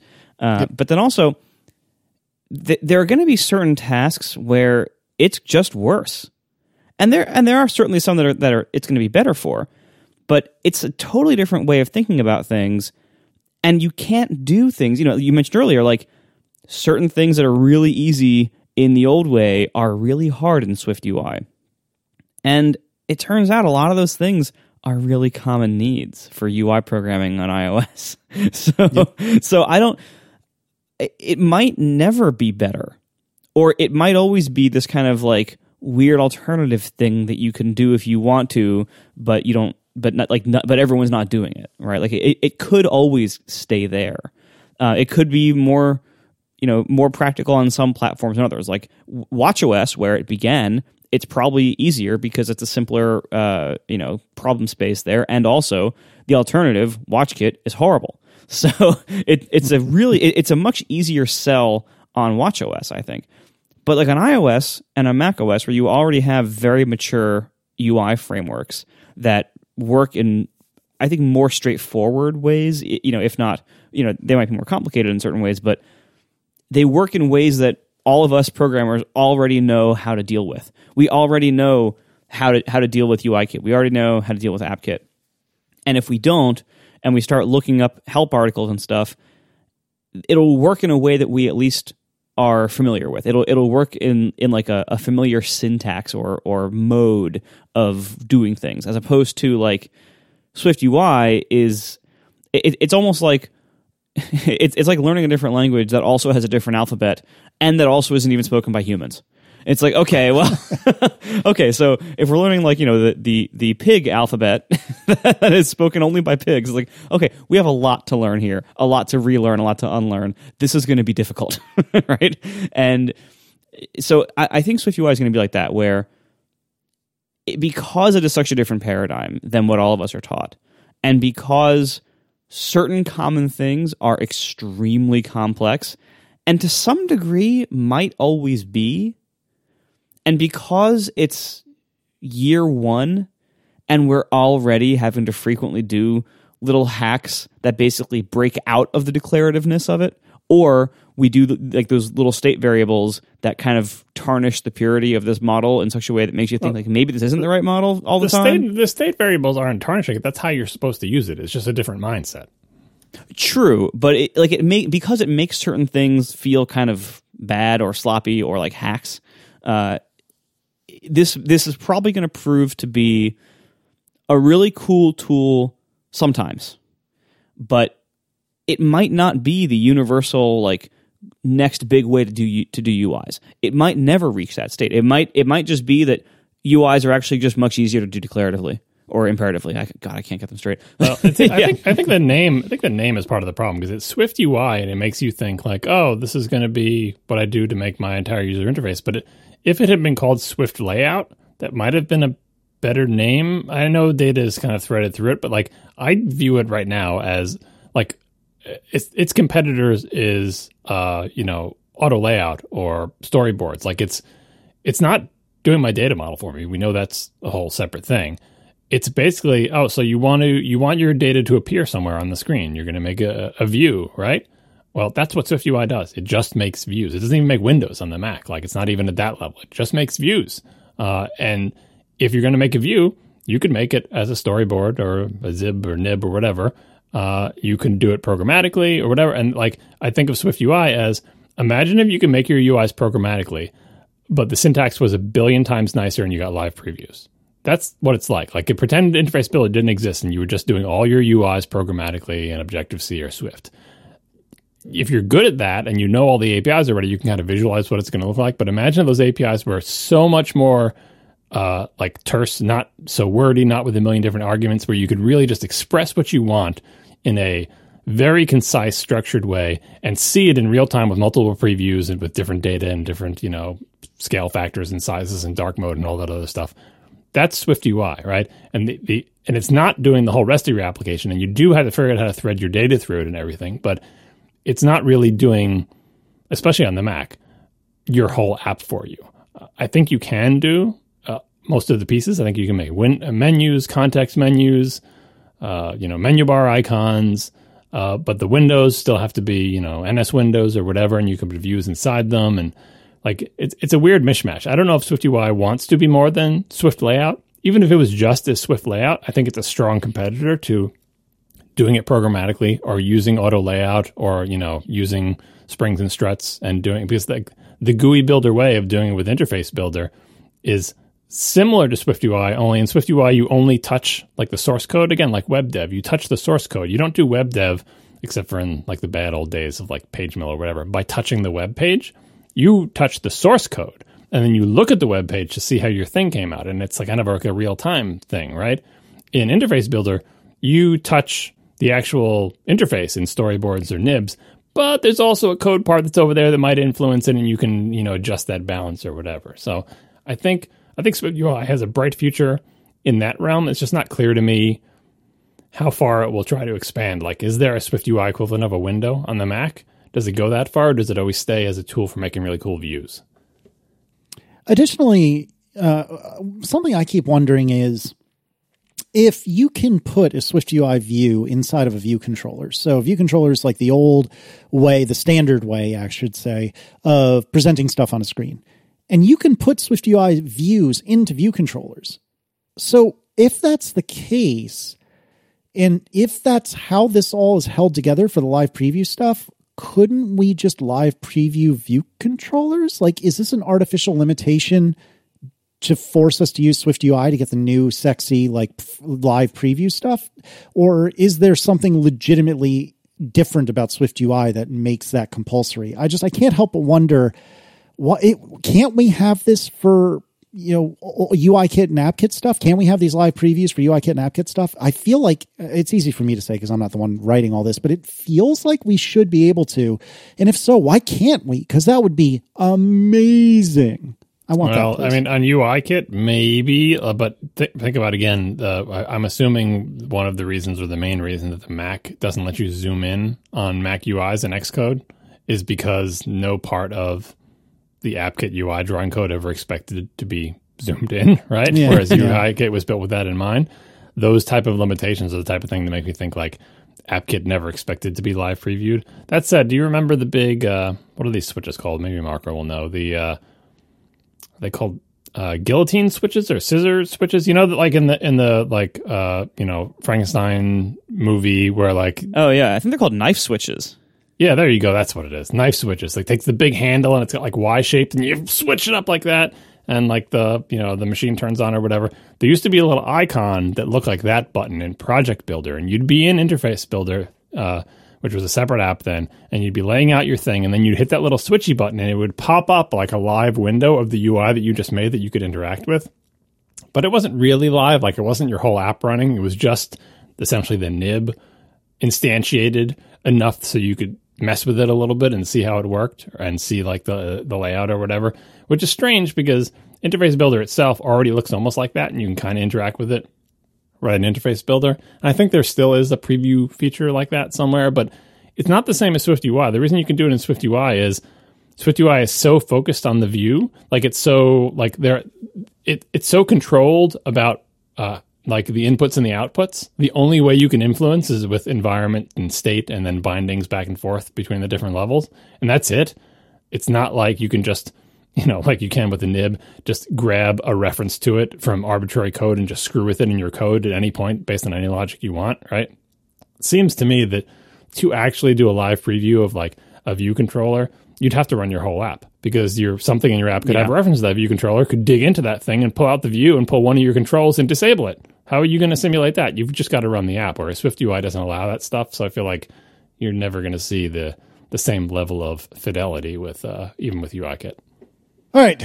So Google Photos had a very big oops that happened, I think, around Thanksgiving, but has just been admitted to now. And I didn't have a chance to look into this because I've been a little busy. But my understanding is, if I'm not mistaken, that if you requested a download of either like all of your videos and photos or some of your videos and photos, there's a small chance you would get somebody else's stuff. Oops. So, or some, some of somebody else's stuff And somebody else could get your stuff. and somebody else could get your stuff. And that's uh that's pretty big oops. Not feeling good about that. So that is really unfortunate, really sad, and I don't know what to make of that because I am still using Google Photos as one of my photo backup, well, quasi backup strategies. Uh, John, I know you're using it. Last I heard, how do you feel about this? I put this in here not to like dance on Google's and say, "Ha, Google had a problem. Aren't they so bad?" Just to like this is this is part of living in the world where we have these cloud services, and I thought it was just worth talking about at that level. You know, so we have recommended many times. Uh, hey, you know, th- if you have something that you care about, don't just leave it on your computer that's in your house because your computer could break, your house can burn down, could, you could get robbed, like all sorts of things that can happen. If you really care about that information, you have to have it elsewhere. that elsewhere is usually, in addition to maybe having a backup copy at a friend's house or a relative's house or something, uh, a better system that is easier to keep up to date with is to use one of the many cloud services. For photos, you can push your photos up to Apple's iCloud Photos thing. You can use Google Photos. You can use a data agnostic backup service like Frequent Sponsor Backblaze or any other cloud backup services. But the whole idea is you're going to take your data and you're going to send it over wires out of your house to a computer that somebody else owns. Uh, and part of the deal with that is you are shifting responsibility for that to somebody else, which mostly you want to do. It's like it's their problem to make sure that their data center doesn't burn down and that they have redundant backups and all that stuff. And all I got to worry about is that we don't have simultaneous disasters. If their data center burns down, hopefully it doesn't burn down the same day my house burns down, right? And that's how you protect. If you have three cloud backup services now, multiple data centers need to burn down on the same day your house burns down, and the chances get lower and lower that you're actually going to lose anything. But part of that deal is also, uh, you know, oh, if I screw up and accidentally pour water in my computer, Casey, uh, that's my bad. but but I was responsible for that data, so oh well. Well, if Google accidentally pours water, water in their computer, that's their bad, and that screwed up your data. Every time you put your data into someone else's bucket and they're responsible for taking care of it, their mistakes can affect your data, down to and including, oops, I accidentally send your photos to somebody who's not you. They're not doing it on purpose, just like Casey's not spilling the water into his computer on purpose. But people uh, make mistakes. Companies are made of people. So this, I feel like, is part of the bargain that we make when we use cloud services, which is you are now vulnerable to the mistakes of other people. Just like you are protected from your mistakes by giving your data to them, now you are vulnerable to their mistakes. So I I still strongly recommend cloud services, even knowing that they could accidentally delete all my photos, give them to somebody else, scramble them up or whatever. They are, you know, they're just like an, any other entity made up of people. They're not a magical AI. They're not an infallible computer in the cloud. It's just a bunch of people running a bunch of their own computers, just like you're a person running your computer. In the same way that you can screw up, they can screw up. Hopefully, they have more controls, they have more people, they have more money, they have more time, they are more incentivized to take care of their stuff, uh, perhaps than you are because you don't have time to be a full time data warden for all the stuff in your house. but that risk still exists. And I think this is a perfectly good trade off, despite things like this happening. Obviously, you should talk to your cloud providers or think about them and say, do they do this all the time? Are they constantly losing my data, deleting my data, giving it to other people? Are they intentionally selling my data or doing other mean things? You know, that's something you have to deal with. I think Google is still a pretty good steward of the data it holds, but every once in a while, something like this will happen, uh, and I don't, you know, like I'm mm-hmm. still totally willing to take this bargain. I I don't see this and think, oh my god, I got to get my photos out of the cloud. I think, well, you know, that kind of stuff happens. If it happens every month with Google, I'll think more strongly about perhaps taking my stuff out of the Google Cloud. But once in however many years, I'm not too worried about it. Yeah, when it comes to like evaluating cloud services and providers, and and I mean, if she's any any like modern big tech choice, you kind of have to take like the long term average with stuff like this. Like you know, Apple has lots of problems in in lots of different areas, and we still stick with them because the long term average is pretty good. Um, you know, Google, Amazon, Facebook, Microsoft, all the tech giants, they all have like they have occasional issues. They have occasional bugs or security holes or just crazy things that just go wrong or quality issues or whatever. They all have these. It's impossible to run a giant web service and be 100% perfect, to never have an issue, to always be up like to, it's never you're never going to find anybody who's totally perfect, and it's one of those things like if you instantly drop and permanently leave anybody who who makes a mistake once in a while, it's kind of like swearing off airlines every time you have a poor experience on one. It's like you're going to run out of airlines pretty fast, and there's only so many, and you're going to have a hard time flying anywhere, and you're mostly just hurting yourself. Like if you drop Google for this, like their record is really good with thing with security over time. They do a bunch of creepy crap. I'm not going to say anything nice about them on that front. But when it comes to like this is a security bug and their record on security bugs over time is really good. So this was a one-time fluke thing. I wouldn't judge them long term based solely on that. Now, if they have a pattern of like neglect and sloppiness and they start failing to do things like this on a regular basis, or you know, they start having more security problems over time. That messes up the average. Then you can reevaluate. Then you can say, all right, this isn't just a one one off thing, or they they don't just screw up rarely. If they start screwing up often, that's different. But one screw up over the like 20 years that we've all been using Google products, uh, you know, one security flaw like this is is not a big deal. And and they really, again, when it comes to security, they really haven't had very many bugs or flaws. No argument here. I mean, I'm going to keep my stuff there for now, but it freaks me out. It does freak me out. We are brought to you this week by Jamf Now. It's easy to keep track of your own Mac or iPad or iPhone, but what about the other Apple devices at work? As a business grows, so does its digital inventory, and this makes it harder to manage everyone's Apple devices. And this is especially true if you have remote employees. Jamf Now makes it easy to set up, manage, and protect your Apple devices. You can check your digital inventory, distribute Wi Fi and email settings to the whole fleet, deploy apps, enforce passcodes, protect your company's data, even lock or wipe a device remotely as needed from anywhere. Jamf Now helps you manage your devices so you can focus on your business instead, and it's so easy to use, you don't need any IT experience to do it. So our listeners can start securing your businesses today by managing your first three devices for free. You can add more after that, starting at just $2 a month per device. Once again, first three devices free. Create your free account today at jamf.com slash ATP. That's J-A-M-F dot com slash ATP. Thank you so much to Jamf Now for sponsoring our show. Uh, Stephan Jacobs writes, I'm kind of new to using the terminal to do things on a Mac, and I've come across Homebrew a few times. I've also heard, though, that Homebrew can make a, make a bit of a mess if you're not careful, although I'm not sure what careful means here. Do you guys use Homebrew? If not, is there an alternative? Do you know what kind of careful I need to be to be a happy Homebrew user? Uh, let me start with the easy stuff. I do use Homebrew. I quite like it. Um, I know that there's an alternative. Is it MacPorts? Is that what I'm thinking of? That's the popular alternative. I think that's right. Yeah, that's the old one. Yeah. Is there anything newer? Not to my knowledge, but uh, again, I wouldn't know. Um, and in terms of what you have to do to be careful, I, I don't know. I'm going to learn with you, Stephan. So, John, Marco, would one of you like to tell me what we need to do to be careful? Yeah, uh, just don't let time pass. That'll do it. Okay. Just freeze time. Because this, here's the thing: Homebrew is a package manager. That's you know at the heart of it. It's it's just like Linux package managers and everything. It's it's a package manager. People judge, you know, oh this this package manager is great. This package package manager is terrible. Oh, like apt-get is so much better than Yum or whatever. Like everyone has these holy wars over package managers you know, throughout the history of package managers. But the reality is, Homebrew has the same problems that almost all of them do. You can get it set up once, and it might work at a given point in time. But over time, the packages will change. The platform you're running them on will change, or the computer you're running it on will change.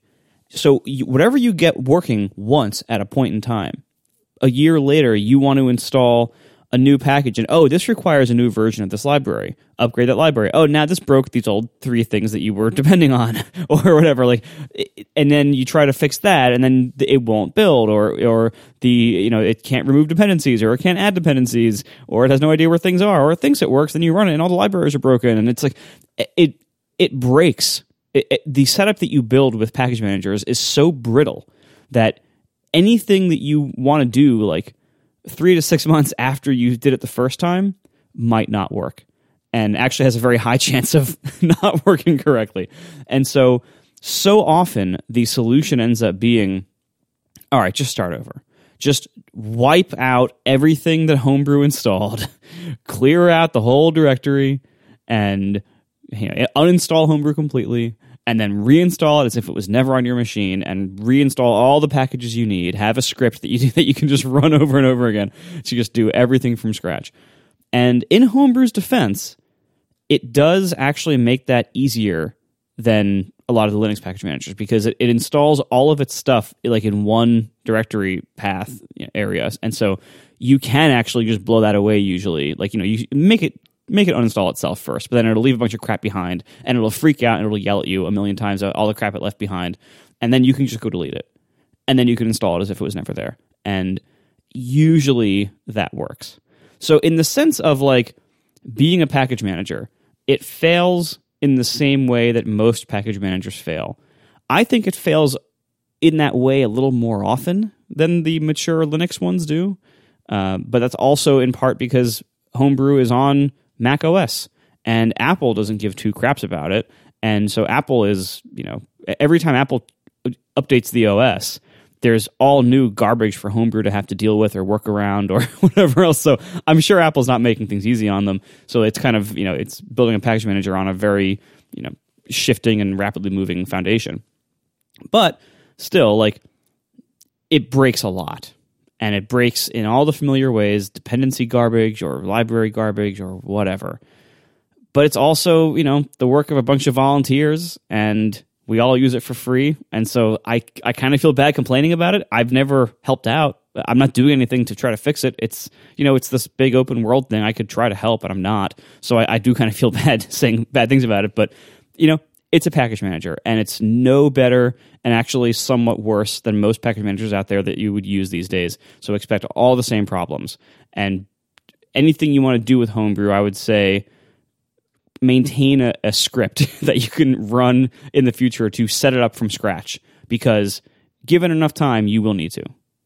You know, I don't think I've ever had to nuke homebrew and try it again from scratch. I'm not not to say that you're wrong. I'm not trying to say that your lived experience isn't right. I, am just saying that as a second data point, I have my own truth. I don't think I've I, don't think I've ever had had it go quite that wrong. I've had to uninstall like individual things. Like uh, let's pick on FFmpeg just for the sake of discussion. Like maybe something goes awry with FFmpeg and I have to you know uninstall it via Homebrew and then reinstall it, and then it's been fine for me. So I don't know if I'm just maybe I'm not doing as complicated things with Homebrew, or maybe I've just had better luck. I'm not sure, but I wouldn't say, in my personal experience, I wouldn't say it's it's demonstrably worse than any other package manager. Um, but yeah, I guess you know it depends on on on what your partic- particular experience is. John, how's it gone for you? Do you even use Homebrew in the first place? Yeah, the question was, is there an alternative? The alternative is do not use a package manager. That's what yeah. I have done. I don't use package managers, although occasionally I'll install one and use it to install a thing, but I always regret it and go back. I mean, so what's the alternative to using a package manager? Uh, well, a long time ago, in the dark days of Unix, there were really no package managers, and if you wanted software, you downloaded the source code and you built it yourself. That's what I do. I download the source, I build it, and I install everything in user local.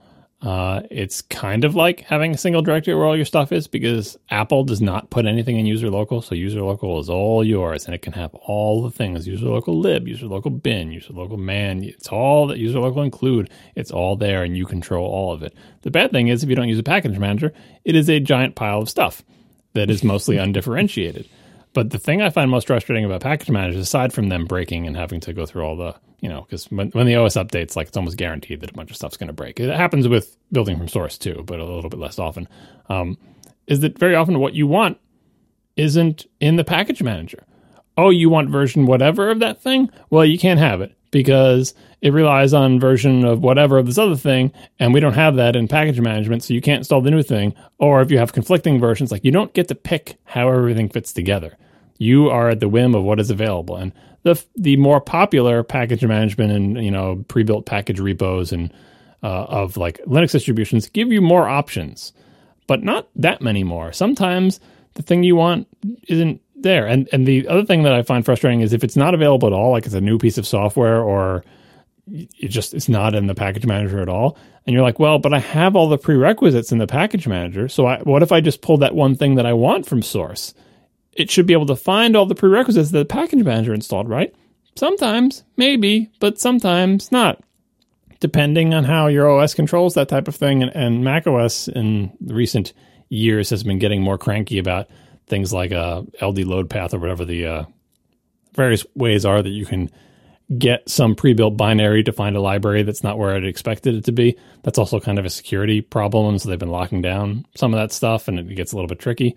All this is to say that if you build everything from source, it's a pain, but it's your pain, and you get to control exactly every aspect of it. As long as the software actually exists somewhere in the versions that you want, you get to manually be the package manager and traverse the dependency chain and build things.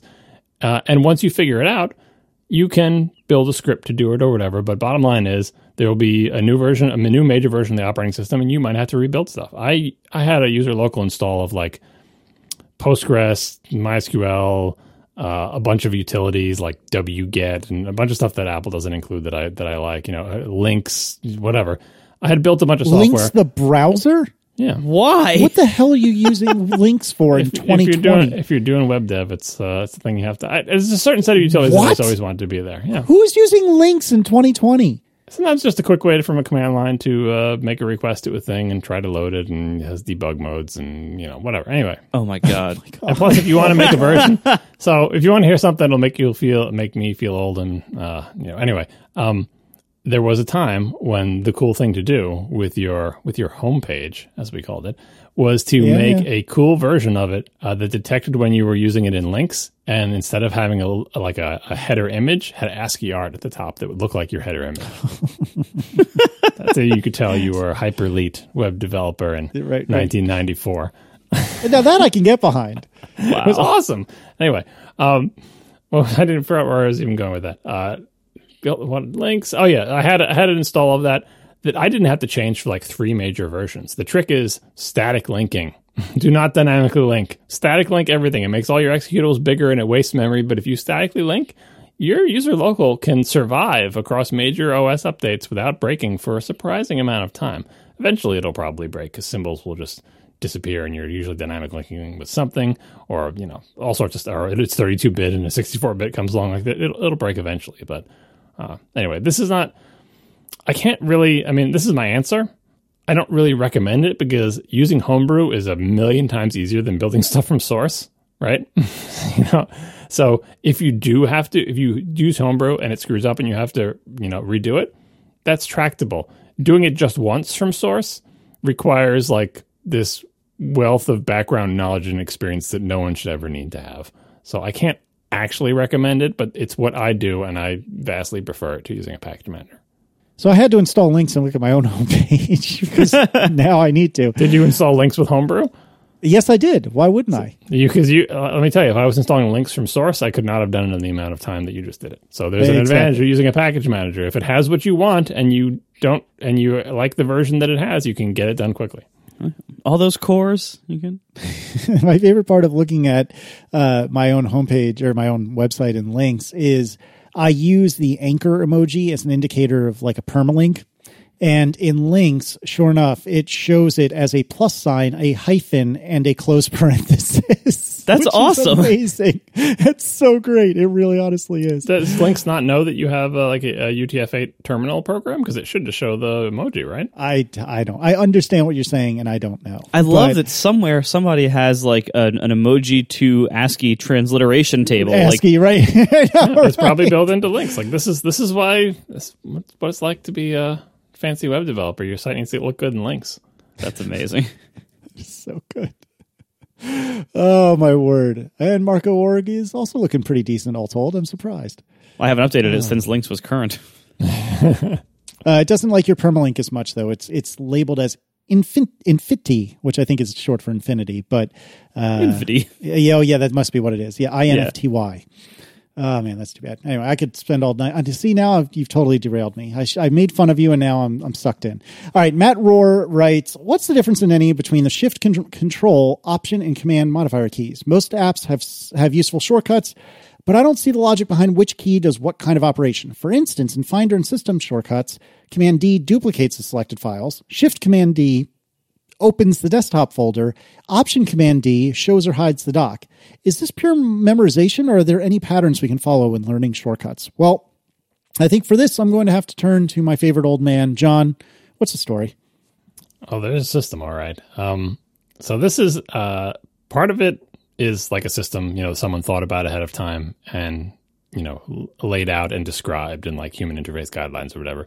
But part of it is also culture, where practices accumulate over time through shared experience. There are certain things that you accept. So I think for if you've been using any platform for a long period of time, and if there is any kind of sort of strong culture, you will absorb it. You absorb sort of the the the rules and the norms, whether you're aware of it at a conscious level or not. And that I think the Mac today is a combination of those. Slight sidebar: one thing that I get irrationally just annoyed by is, and this is just the the hegemony of Windows, I suppose, where people who are using Macs, just a giant room full of people using Macs, and they're all talking to each other about hitting Control C to copy. And it's like, l- believe me, you are not hitting. They're all in terminal windows, like you are not hitting Control C to copy on that Mac. Everyone thinks like the main modifier key because because of because Windows dominated the 90s is Control, and it's not. As I've pointed out many times, one of the awesome things about the Mac is Control was left there for Unix. Control C can send sig term or interrupt signal or whatever without interfering with copy because copy is not control C on the Mac. It's command C. And the command key is not the same as the control key. I know we all know that, but it seems like every time I hear anyone speak who's not like in my specific tiny tech nerd circle, it's like, oh yeah, control C to copy that. It's like, nope, that's not not going to work on your Mac. But they just they say control C, but then they hit command C. I also get upset when people talk about the alt key. Your Mac does not have an alt key. Mine does. I know, yeah, yours does. But even the Mac keyboard set, like I think mine, mine does it say alt? Let me see.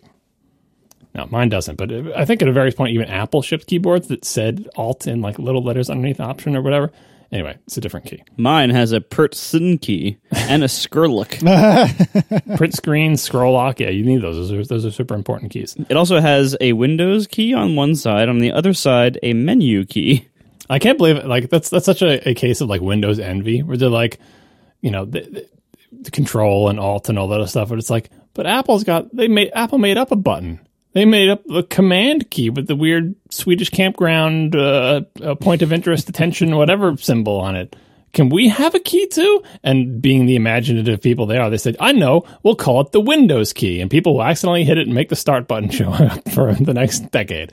And there it is. And now it's on your keyboard and it has a Windows symbol on it. Anyway, The funny thing is, there during like the last couple of weeks when we were talking about the Windows logo, I never once thought to look down at my keyboard. Sure enough, there it is. It's the slanted Windows logo. it's, it's on the Windows key, right? yeah, uh, I mean for me it's option, but yeah, but it, it like it's option to my muscles, but to my eyes it's Windows.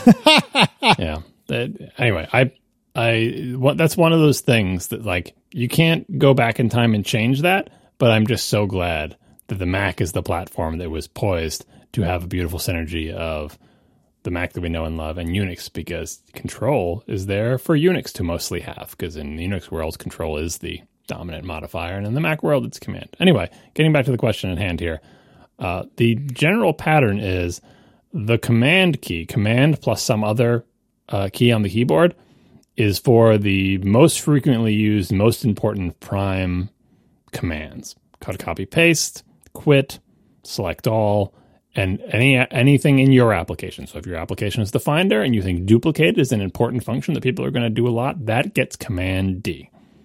The Option key, in general, is used to modify the behavior of some other thing that your thing can already do. It's also sometimes true of Shift, but Option in general, like culturally, and I think probably in the HIG way back in the day, was like you're going to do a thing, but you're going to do a thing in a slightly different way. Uh, that can be like uh, clicking or running a command that, that already exists and adding the option key to the modifier.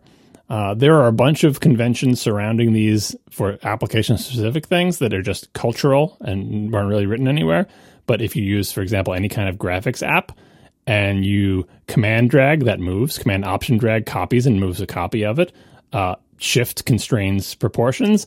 Option resizes from the center instead of the edges. Like these are just these are all just cultural things that have been sort of cargo culted across many applications. And this is just the realm of graphical applications. But the the modifiers come to have significance, right? It's there is a there's an understanding like holding down shift and doing a resize, you expect it to be constrained because like shift means constrain when resizing things constrained to a square or whatever. Holding down shift option means constrain and also resize from the center instead of the edge. And if that if something de- there's nothing about shift that says that or about option that says that in that context, but it's cultural. But the generic context is command is prominent, command option is modifier, command shift is second level primary operations So if you have a thing that you seem like is a common operation, but the key you wanted is taken for it, don't do Command Option that letter. Do Command Shift that letter. It, the difference between Command Shift and Command Option can be debated, but I feel like culturally there's a sense for if you gave me a bunch of commands in an app and told me what kind of app it was, I could tell you, oh, that one should have Command Shift a letter, and this one should have Command Option. You also have the alternative, and this happens sometimes too, where you're out of letters and the good letter you want is already taken. Like you have some operation that begins with a P, but Command P is print. It's the wrong choice to make Command P in your program not print, especially if your program can print. Don't take Command P away from print. But you're like, but then what do I use? It's a common operation. Uh, to give an example, if my memory serves, it might not. Let me let me cheat by looking in the Finder right now, although it might not even be there anymore. Uh, put away in the Finder was a command that was used a lot back in the day, but it can't be Command P because Command P is print, and at various times, probably including today, the Finder could print. So what do you use for put away? Do you make it Command Option P? No, that's like page setup or some other thing. Do you make it Command Shift P? But it seems like it's more of an important operation that was done frequently back in the day of like putting something back where it came from or whatever. So I think someone picked Command Y, I guess for the end of put away. Not a great choice, but sometimes having a single non, you know, non three finger corded operation is more important than picking the right letter. So you end up with something like Command Y for put away. Again, I don't know if my memory is failing me. It might have actually been a different key or Command M for make alias because Command A is select all. So you can't use Command A, but should you use Command Option A? It's not related to select all. You're not selecting all, but in a modified way. Could you use Command Shift A? Eh, it still seems kind of like it might have something to do with selecting all because Command A is so important. So how about Command M for make alias? Nobody's taking it, and you get to take the single letter, right? So there is there are rules that you should follow in a hierarchy that you should go through, but really a lot of it is also just feel and experience. And the best way to find out, aside from just sort of implementing the rules of like use single letters when you can, use command option for modifications, use command shift if there's no command options. And notice I didn't even mention the control key anywhere in any of this discussion. It's there, it's available. You can use it in your Mac apps, but that's the bottom of the barrel. That's for like all the good commands are taken, all, all the command option and command shifts are taken or don't make sense. There's some really weird command that you want to do. Fine throw in control. That's why a lot of the weird utilities that we all use uh, use the control key for modifiers, like the uh, like pastebot multiple clipboard thing. You can't use any of the cut and copy and paste commands. You know, XC and V with with and without option, with and without shift are very likely to be taken. But Command Control V, probably any reasonable Mac app does not take that, so therefore it is available to be the bring up the paste UI thing for pastebot. Similarly, command space is stolen by Spotlight, but it was stolen by Quicksilver first, but you can give it back to Quicksilver and give Spotlight the cruddy one. Like my Spotlight is like command option space or command control space or whatever. Anyway, once you start mixing control in, you're really at the bottom of the barrel. Do not put that in your app if you can at all help it. leave control for Unix and for utilities that really need a unique command that they hope an app won't take. Somebody tell Logic does Logic use a lot of control sequence? I mean, if you have a complicated application, not only does Logic use a lot of control modifiers for their keys, and only control, like strip silence is Control X for some reason. Um, they also use only Shift, like Shift F for select all forward. Um, my favorite thing about Logic is that they have many commands that are only like single letter keystrokes, like A. That's a command. The best thing is that the text fields in Logic sometimes deselect themselves while you're typing for no reason. and so you are typing a word into your chapter title, it loses focus for no apparent reason sometimes. And then you finish your word, which has maybe four or five regular letters in it, and the entire interface to the app has changed and something's on, the metronome's ticking and your automation is showing and everything. And you're like, what the hell just happened? And how do I get it back? And oftentimes the answer is, who knows? Quit, don't save changes, and reopen the file. You're lucky there's no autosave on. Yeah, that, that is another cultural thing. Lots of pro applications do that. Photoshop is an example. B for brush tool, you know, mm-hmm. M for G move, for bucket, or V right, for move. Yeah. Right, the left and right bracket for change brush size. Like yeah, yeah. in a pro applications that have tons of feature that are used all day long, single unmodified letters become a useful feature that people like because it's just such a pain in the butt to use. But you know, but they're, but they're dangerous, as Marco just pointed out. Like if single letters unmodified can do something and a cat walks across your keyboard, you better hope your app doesn't have autosave or it has a very long undo history because who knows who knows what just happened. Um, it's true of some Unix utilities. It's one of the things that uh, I, you know we've all always loved about NetNewsWire and continue to love is that it uses keystrokes that are very much like I loved it because they're much like the TIN Internet Newsreader uh, for like a terminal based Internet Newsreader for Usenet. Uh, the keyboard, when I first used NetNewsWire, I'm like, this is just like a GUI version of TIN. Single unmodified letters to do stuff. K to mark as read, spacebar to go down to the next page and then skip to the next art, unread article if you're at the end of the thing. Right, left and right arrow keys to navigate. Uh, that can be a very powerful practice, and it gets you out of the business of trying to figure out a million different modified keyboard shortcuts for everything you can do.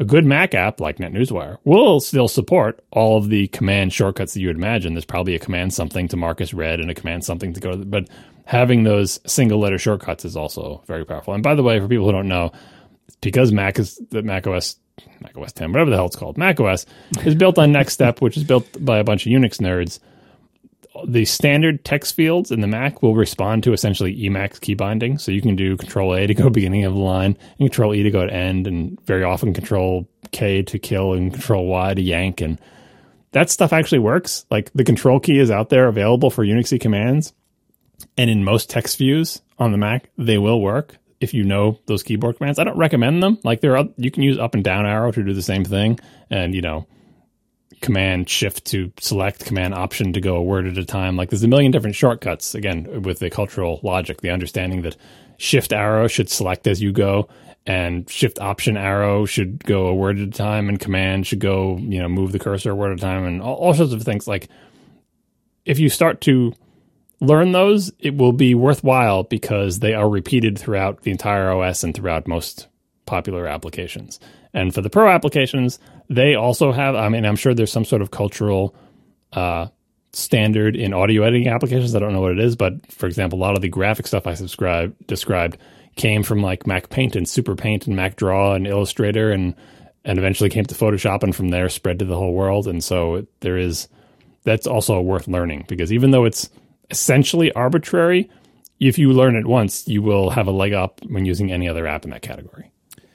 I think my favorite keyboard shortcut of all time, which I used to use a lot when I was working with other people, um, is in Xcode. If you do Shift Control Option Command C, so that is four modifiers and the C character, you get copy qualified symbol name. So if I were to do that on a view controller's viewDidAppear, what I get is, uh, you know, view controller dot viewDidAppear parenthesis underscore colon parenthesis. So that's basically saying this is the real honest goodness official name for this particular function. And it is very useful if you're trying to tell somebody else, like, you need to look at here. You can do that, but that requires, again, shift Control, Option, Command, C. Literally all of the fingers on a regular human's hand in order to do this one keyboard shortcut. And, but it's saving you time. Mm-hmm. you should look for the web for I think it's called Save for Web Claw. Like there's a command that was at, was added to Photoshop when the web came out, which is save this image for the web, which would save like a heavily compressed version of it with selectable color palettes, like a different alternate way to save a different version of your Photoshop box uh, document specifically made for the web. And because all the good shortcuts were taken in Photoshop, it's like Command Option Shift S or something. Uh, but you do it so often as a web dev that it becomes sort of second nature. Like again, like I, I describe what I think is the keystroke. I don't actually know. Like like most of the Emacs key bindings, I don't know what they are, but my hands know. So I don't I don't think about it. I just go save for web, and it happens. And my hands did something to the keyboard when that happened.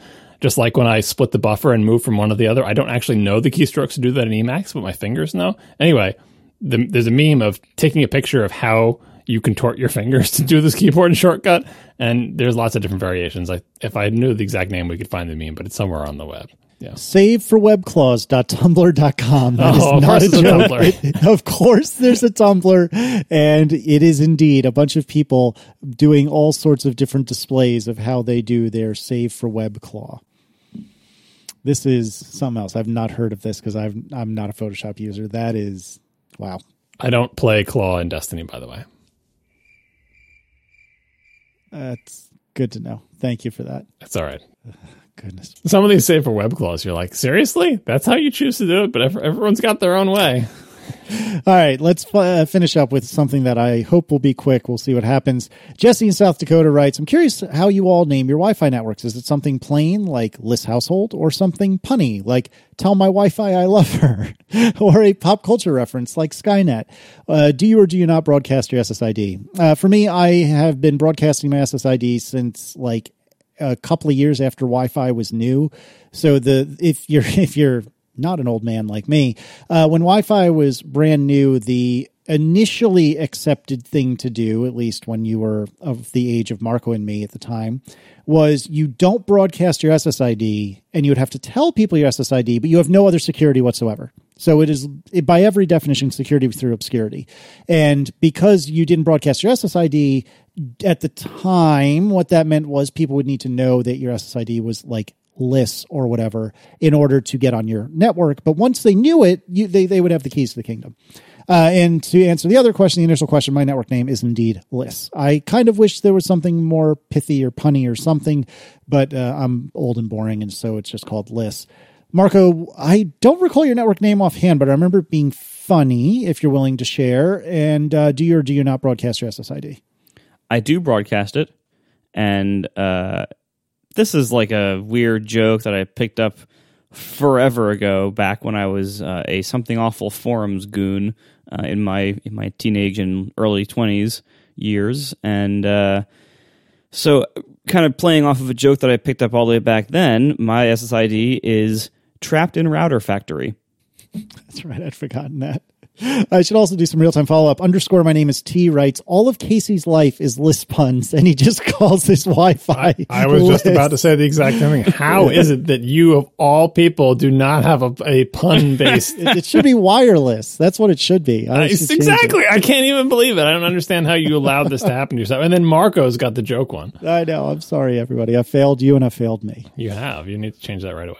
Oh, goodness. John, what's your situation? Mine is boring. It's not a joke one. I do broadcast it. Um, yeah, I don't. Uh, I like seeing other people's, but I trapped in the router factory is a little long. Like I don't like it when someone has a funny SSID and it makes the menu really long. I don't like that. So I, I think try to keep it uh, keep it short and snappy. But I'm I am not opposed to a joke Wi-Fi. Um, but no, mine just has a boring, obvious name. Please say it's called Wi-Fi. It is not called. It is not. That's a stupid name. Um, the real question is, does Marco know what Skynet is? Uh, no, I don't. Really? I know it's from a movie, but it's from a movie I haven't seen. Pop culture reference, but it gets past Marco. Wow. Even I know that one. That's why I asked Marco. I, I had faith in you, Casey. Thank you, John. I did see a few weeks ago. I forget where I was now. I don't recall, but I saw a few weeks ago uh, "Silence of the Lambs," which I had tweeted about, which I thought For the was first quite time? great. Yeah, that's the first time I'd seen it. Yeah, I thought it was great. Oh my goodness. Well, my faith in you has gone down a notch. I'm adjusting. oh man, I should have kept my mouth shut. Thanks to our sponsors this week Squarespace, Kolide, and Jamf Now. And we will talk to you next week. Now the show is over. They didn't even mean to begin. Cause it was accidental. Oh, it was accidental. John didn't do any research. Marco and Casey wouldn't let him. Cause it was accidental. Oh, it was accidental. And you can find the show notes at atp.fm. And if you're into Twitter, you can follow them at C A S E Y L I S S. So that's Casey Liss, M A R C O A R M E N T, Marco Arment, S I R A C U S A, Siracusa. It's accidental. Accidental. They didn't mean to. Accidental. Accidental. Tech Man, there really are a lot of really boring, terrible Wi Fi networks out there. Like, most of what I could pick up from here is just like, you know, people's default routers. It's like, uh, you know, Fios and then random characters. I have three of those in range. Uh, Xfinity is the scourge of all existence. The Xfinity ones are Yeah. all just called Xfinity Wi-Fi. It's the worst. Yep, Xfinity Wi Fi. Yeah. There's also um, Direct CD HP Office Jet 5740. So somebody's printer is advertising something. Yeah, pr- Uh, printers and Xfinity is is just Yeah. it's a wasteland. There's a weird thing. I really don't like when um, when iOS has those carrier specific Wi-Fi networks that it'll just auto join without even asking you, and it's surprisingly hard to get iOS to stop auto joining those and remember your preference. I just have it not. I just have iOS not auto joining networks ever, and also not asking me ever. No, no, that's even if you have that. Like my, you know, I'm on AT and T for my phone service. Even if I, I always have auto join off, except for like the networks that I add. So like you know, it, it never prompts me to, to go to join a, Wi-Fi mm-hmm. network. But there's some way for AT and T mm. to communicate to the phone to always rejoin these networks automatically. Like it's, it, I think it's a security hole. Honestly, like I, I, I wonder like if I if I just create a network called AT and T Wi-Fi, will every AT and T phone automatically join it? Is it is it just matching the string, or are these somehow authorized to only like certain routers with like MAC addresses or something? I don't even know, but some like it, it's somehow it is like the I guess maybe it's part of the SIM card or the SIM standard, the carrier settings, whatever it is. Somehow iOS lets carriers make your phone auto join networks without asking you. And that I think is really weird, and like it always gives me the creeps when I see it, and I always get mad, and, I, and then I try to leave the network, and sometimes it'll remember that I left it and it won't, it won't rejoin it. Sometimes sometimes you have to join it and then say forget this network, and it's mm-hmm. it's really messed up. I, I- I think there's that's got to be a security hole waiting to happen. How many Wi-Fi networks are visible from where you're sitting right now, Seven, but two of them are mine. Casey? 30, 31, 32, 33.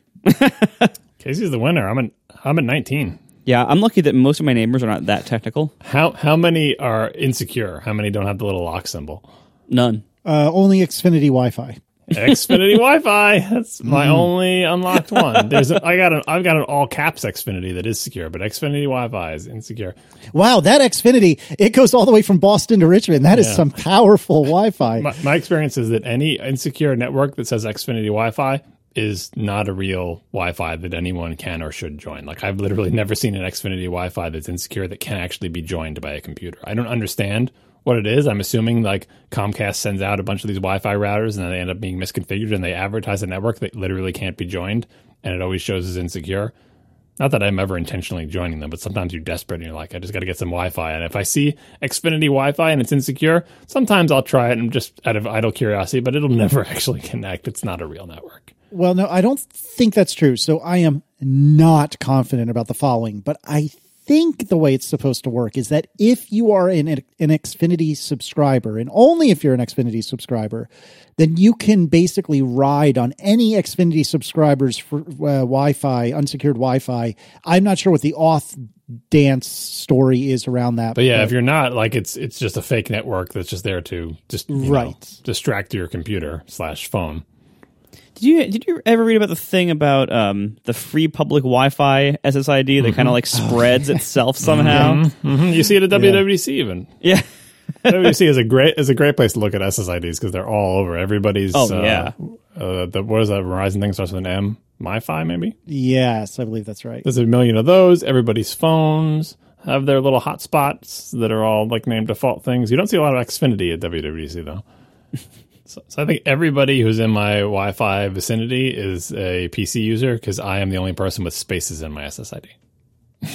Oh, is that, is that a Mac versus PC thing? No, it's just a Mac people understand that words are separated with spaces, and PC people are like, gotta can't have spaces in words, nothing will work. Add hyphens or underscores or squish all the words together or make it all caps. And it's like, no, you can name your things with words but spaces between them, like a civilized person.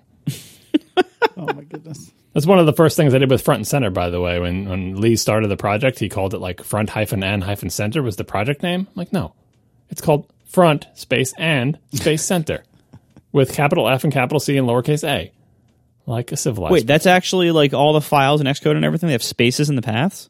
the project is called that. The files are called like you know, FNC app delegate dot swift or whatever, right? But but like but for the project, There, it, it isn't like you know front space and space center dot info dot plist or whatever. Like that's because that you're gonna you're just asking for problems. It is like where where it uses the, where it uses the project name, it does it with spaces. Like, it, and that's where you can find out. Like, if people, lots of people post like, "Here's the build script I used to increment my build number or whatever," and they don't properly Uh, yeah, quote yeah. like the shell script. It's like, but everything, as far as I can tell, everything in Apple system from top to bottom doesn't care if you have spaces. Like everything is properly quoted and prop like no no problems whatsoever. And it is used in lots of places. If you look at like the command lines it's running or how it builds stuff, uh, no problem with spaces.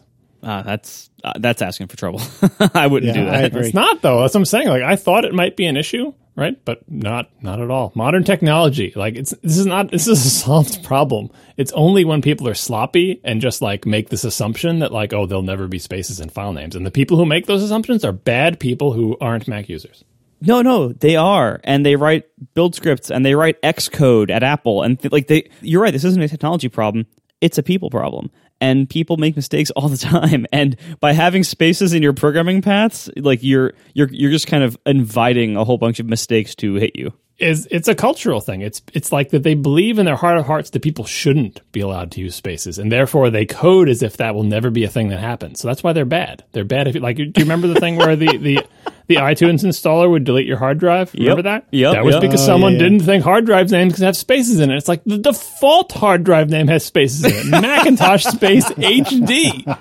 But that was clearly like a Unix person who's like, oh, you, you, you don't put spaces in file names. I don't have to worry about that case, and it deletes people's drives. Yeah, wasn't there a Chrome update that did that too? Yeah, just recently. Was it, it wasn't because of spaces though, was it? No, I think it, I think it was something like that. Anyway, I don't know. I, I feel like you, you're being optimistic here because like because the problem is you know it's one thing when you're just dealing with arbitrary file names in an application, fine, but programming paths in particular rarely have spaces in them, and so if you're using some kind of programming you know environment or script or tools or whatever else, it, I think it's more likely than other contexts to have not been tested properly with things with spaces in them because it's so rare in programming, uh, you know, directory trees. It's true, and it's all the the kind of person who's a programmer is also more likely to be the kind of person who is in the mindset that you just shouldn't use spaces anyway, so you should be punished if you use them or not have to worry about it. But uh, but I'm like I said, I, I thought that was a possibility uh, when I made the new project for Swift for front and center, but so far, like nothing, nothing in Xcode has blinked at it. Like no problems whatsoever. And I see like in the in the build logs and all the other stuff and all the different you know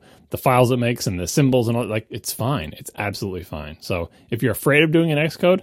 Don't be afraid because, and I would imagine Xcode at this point is so well exercised and so many, there are so many Apple developers that surely there are enough of us putting spaces in it that if there's something in the guts of Xcode that han- can't handle spaces, it would be found really quickly. So my experience has been Xcode uh, project names with spaces in them, thumbs up.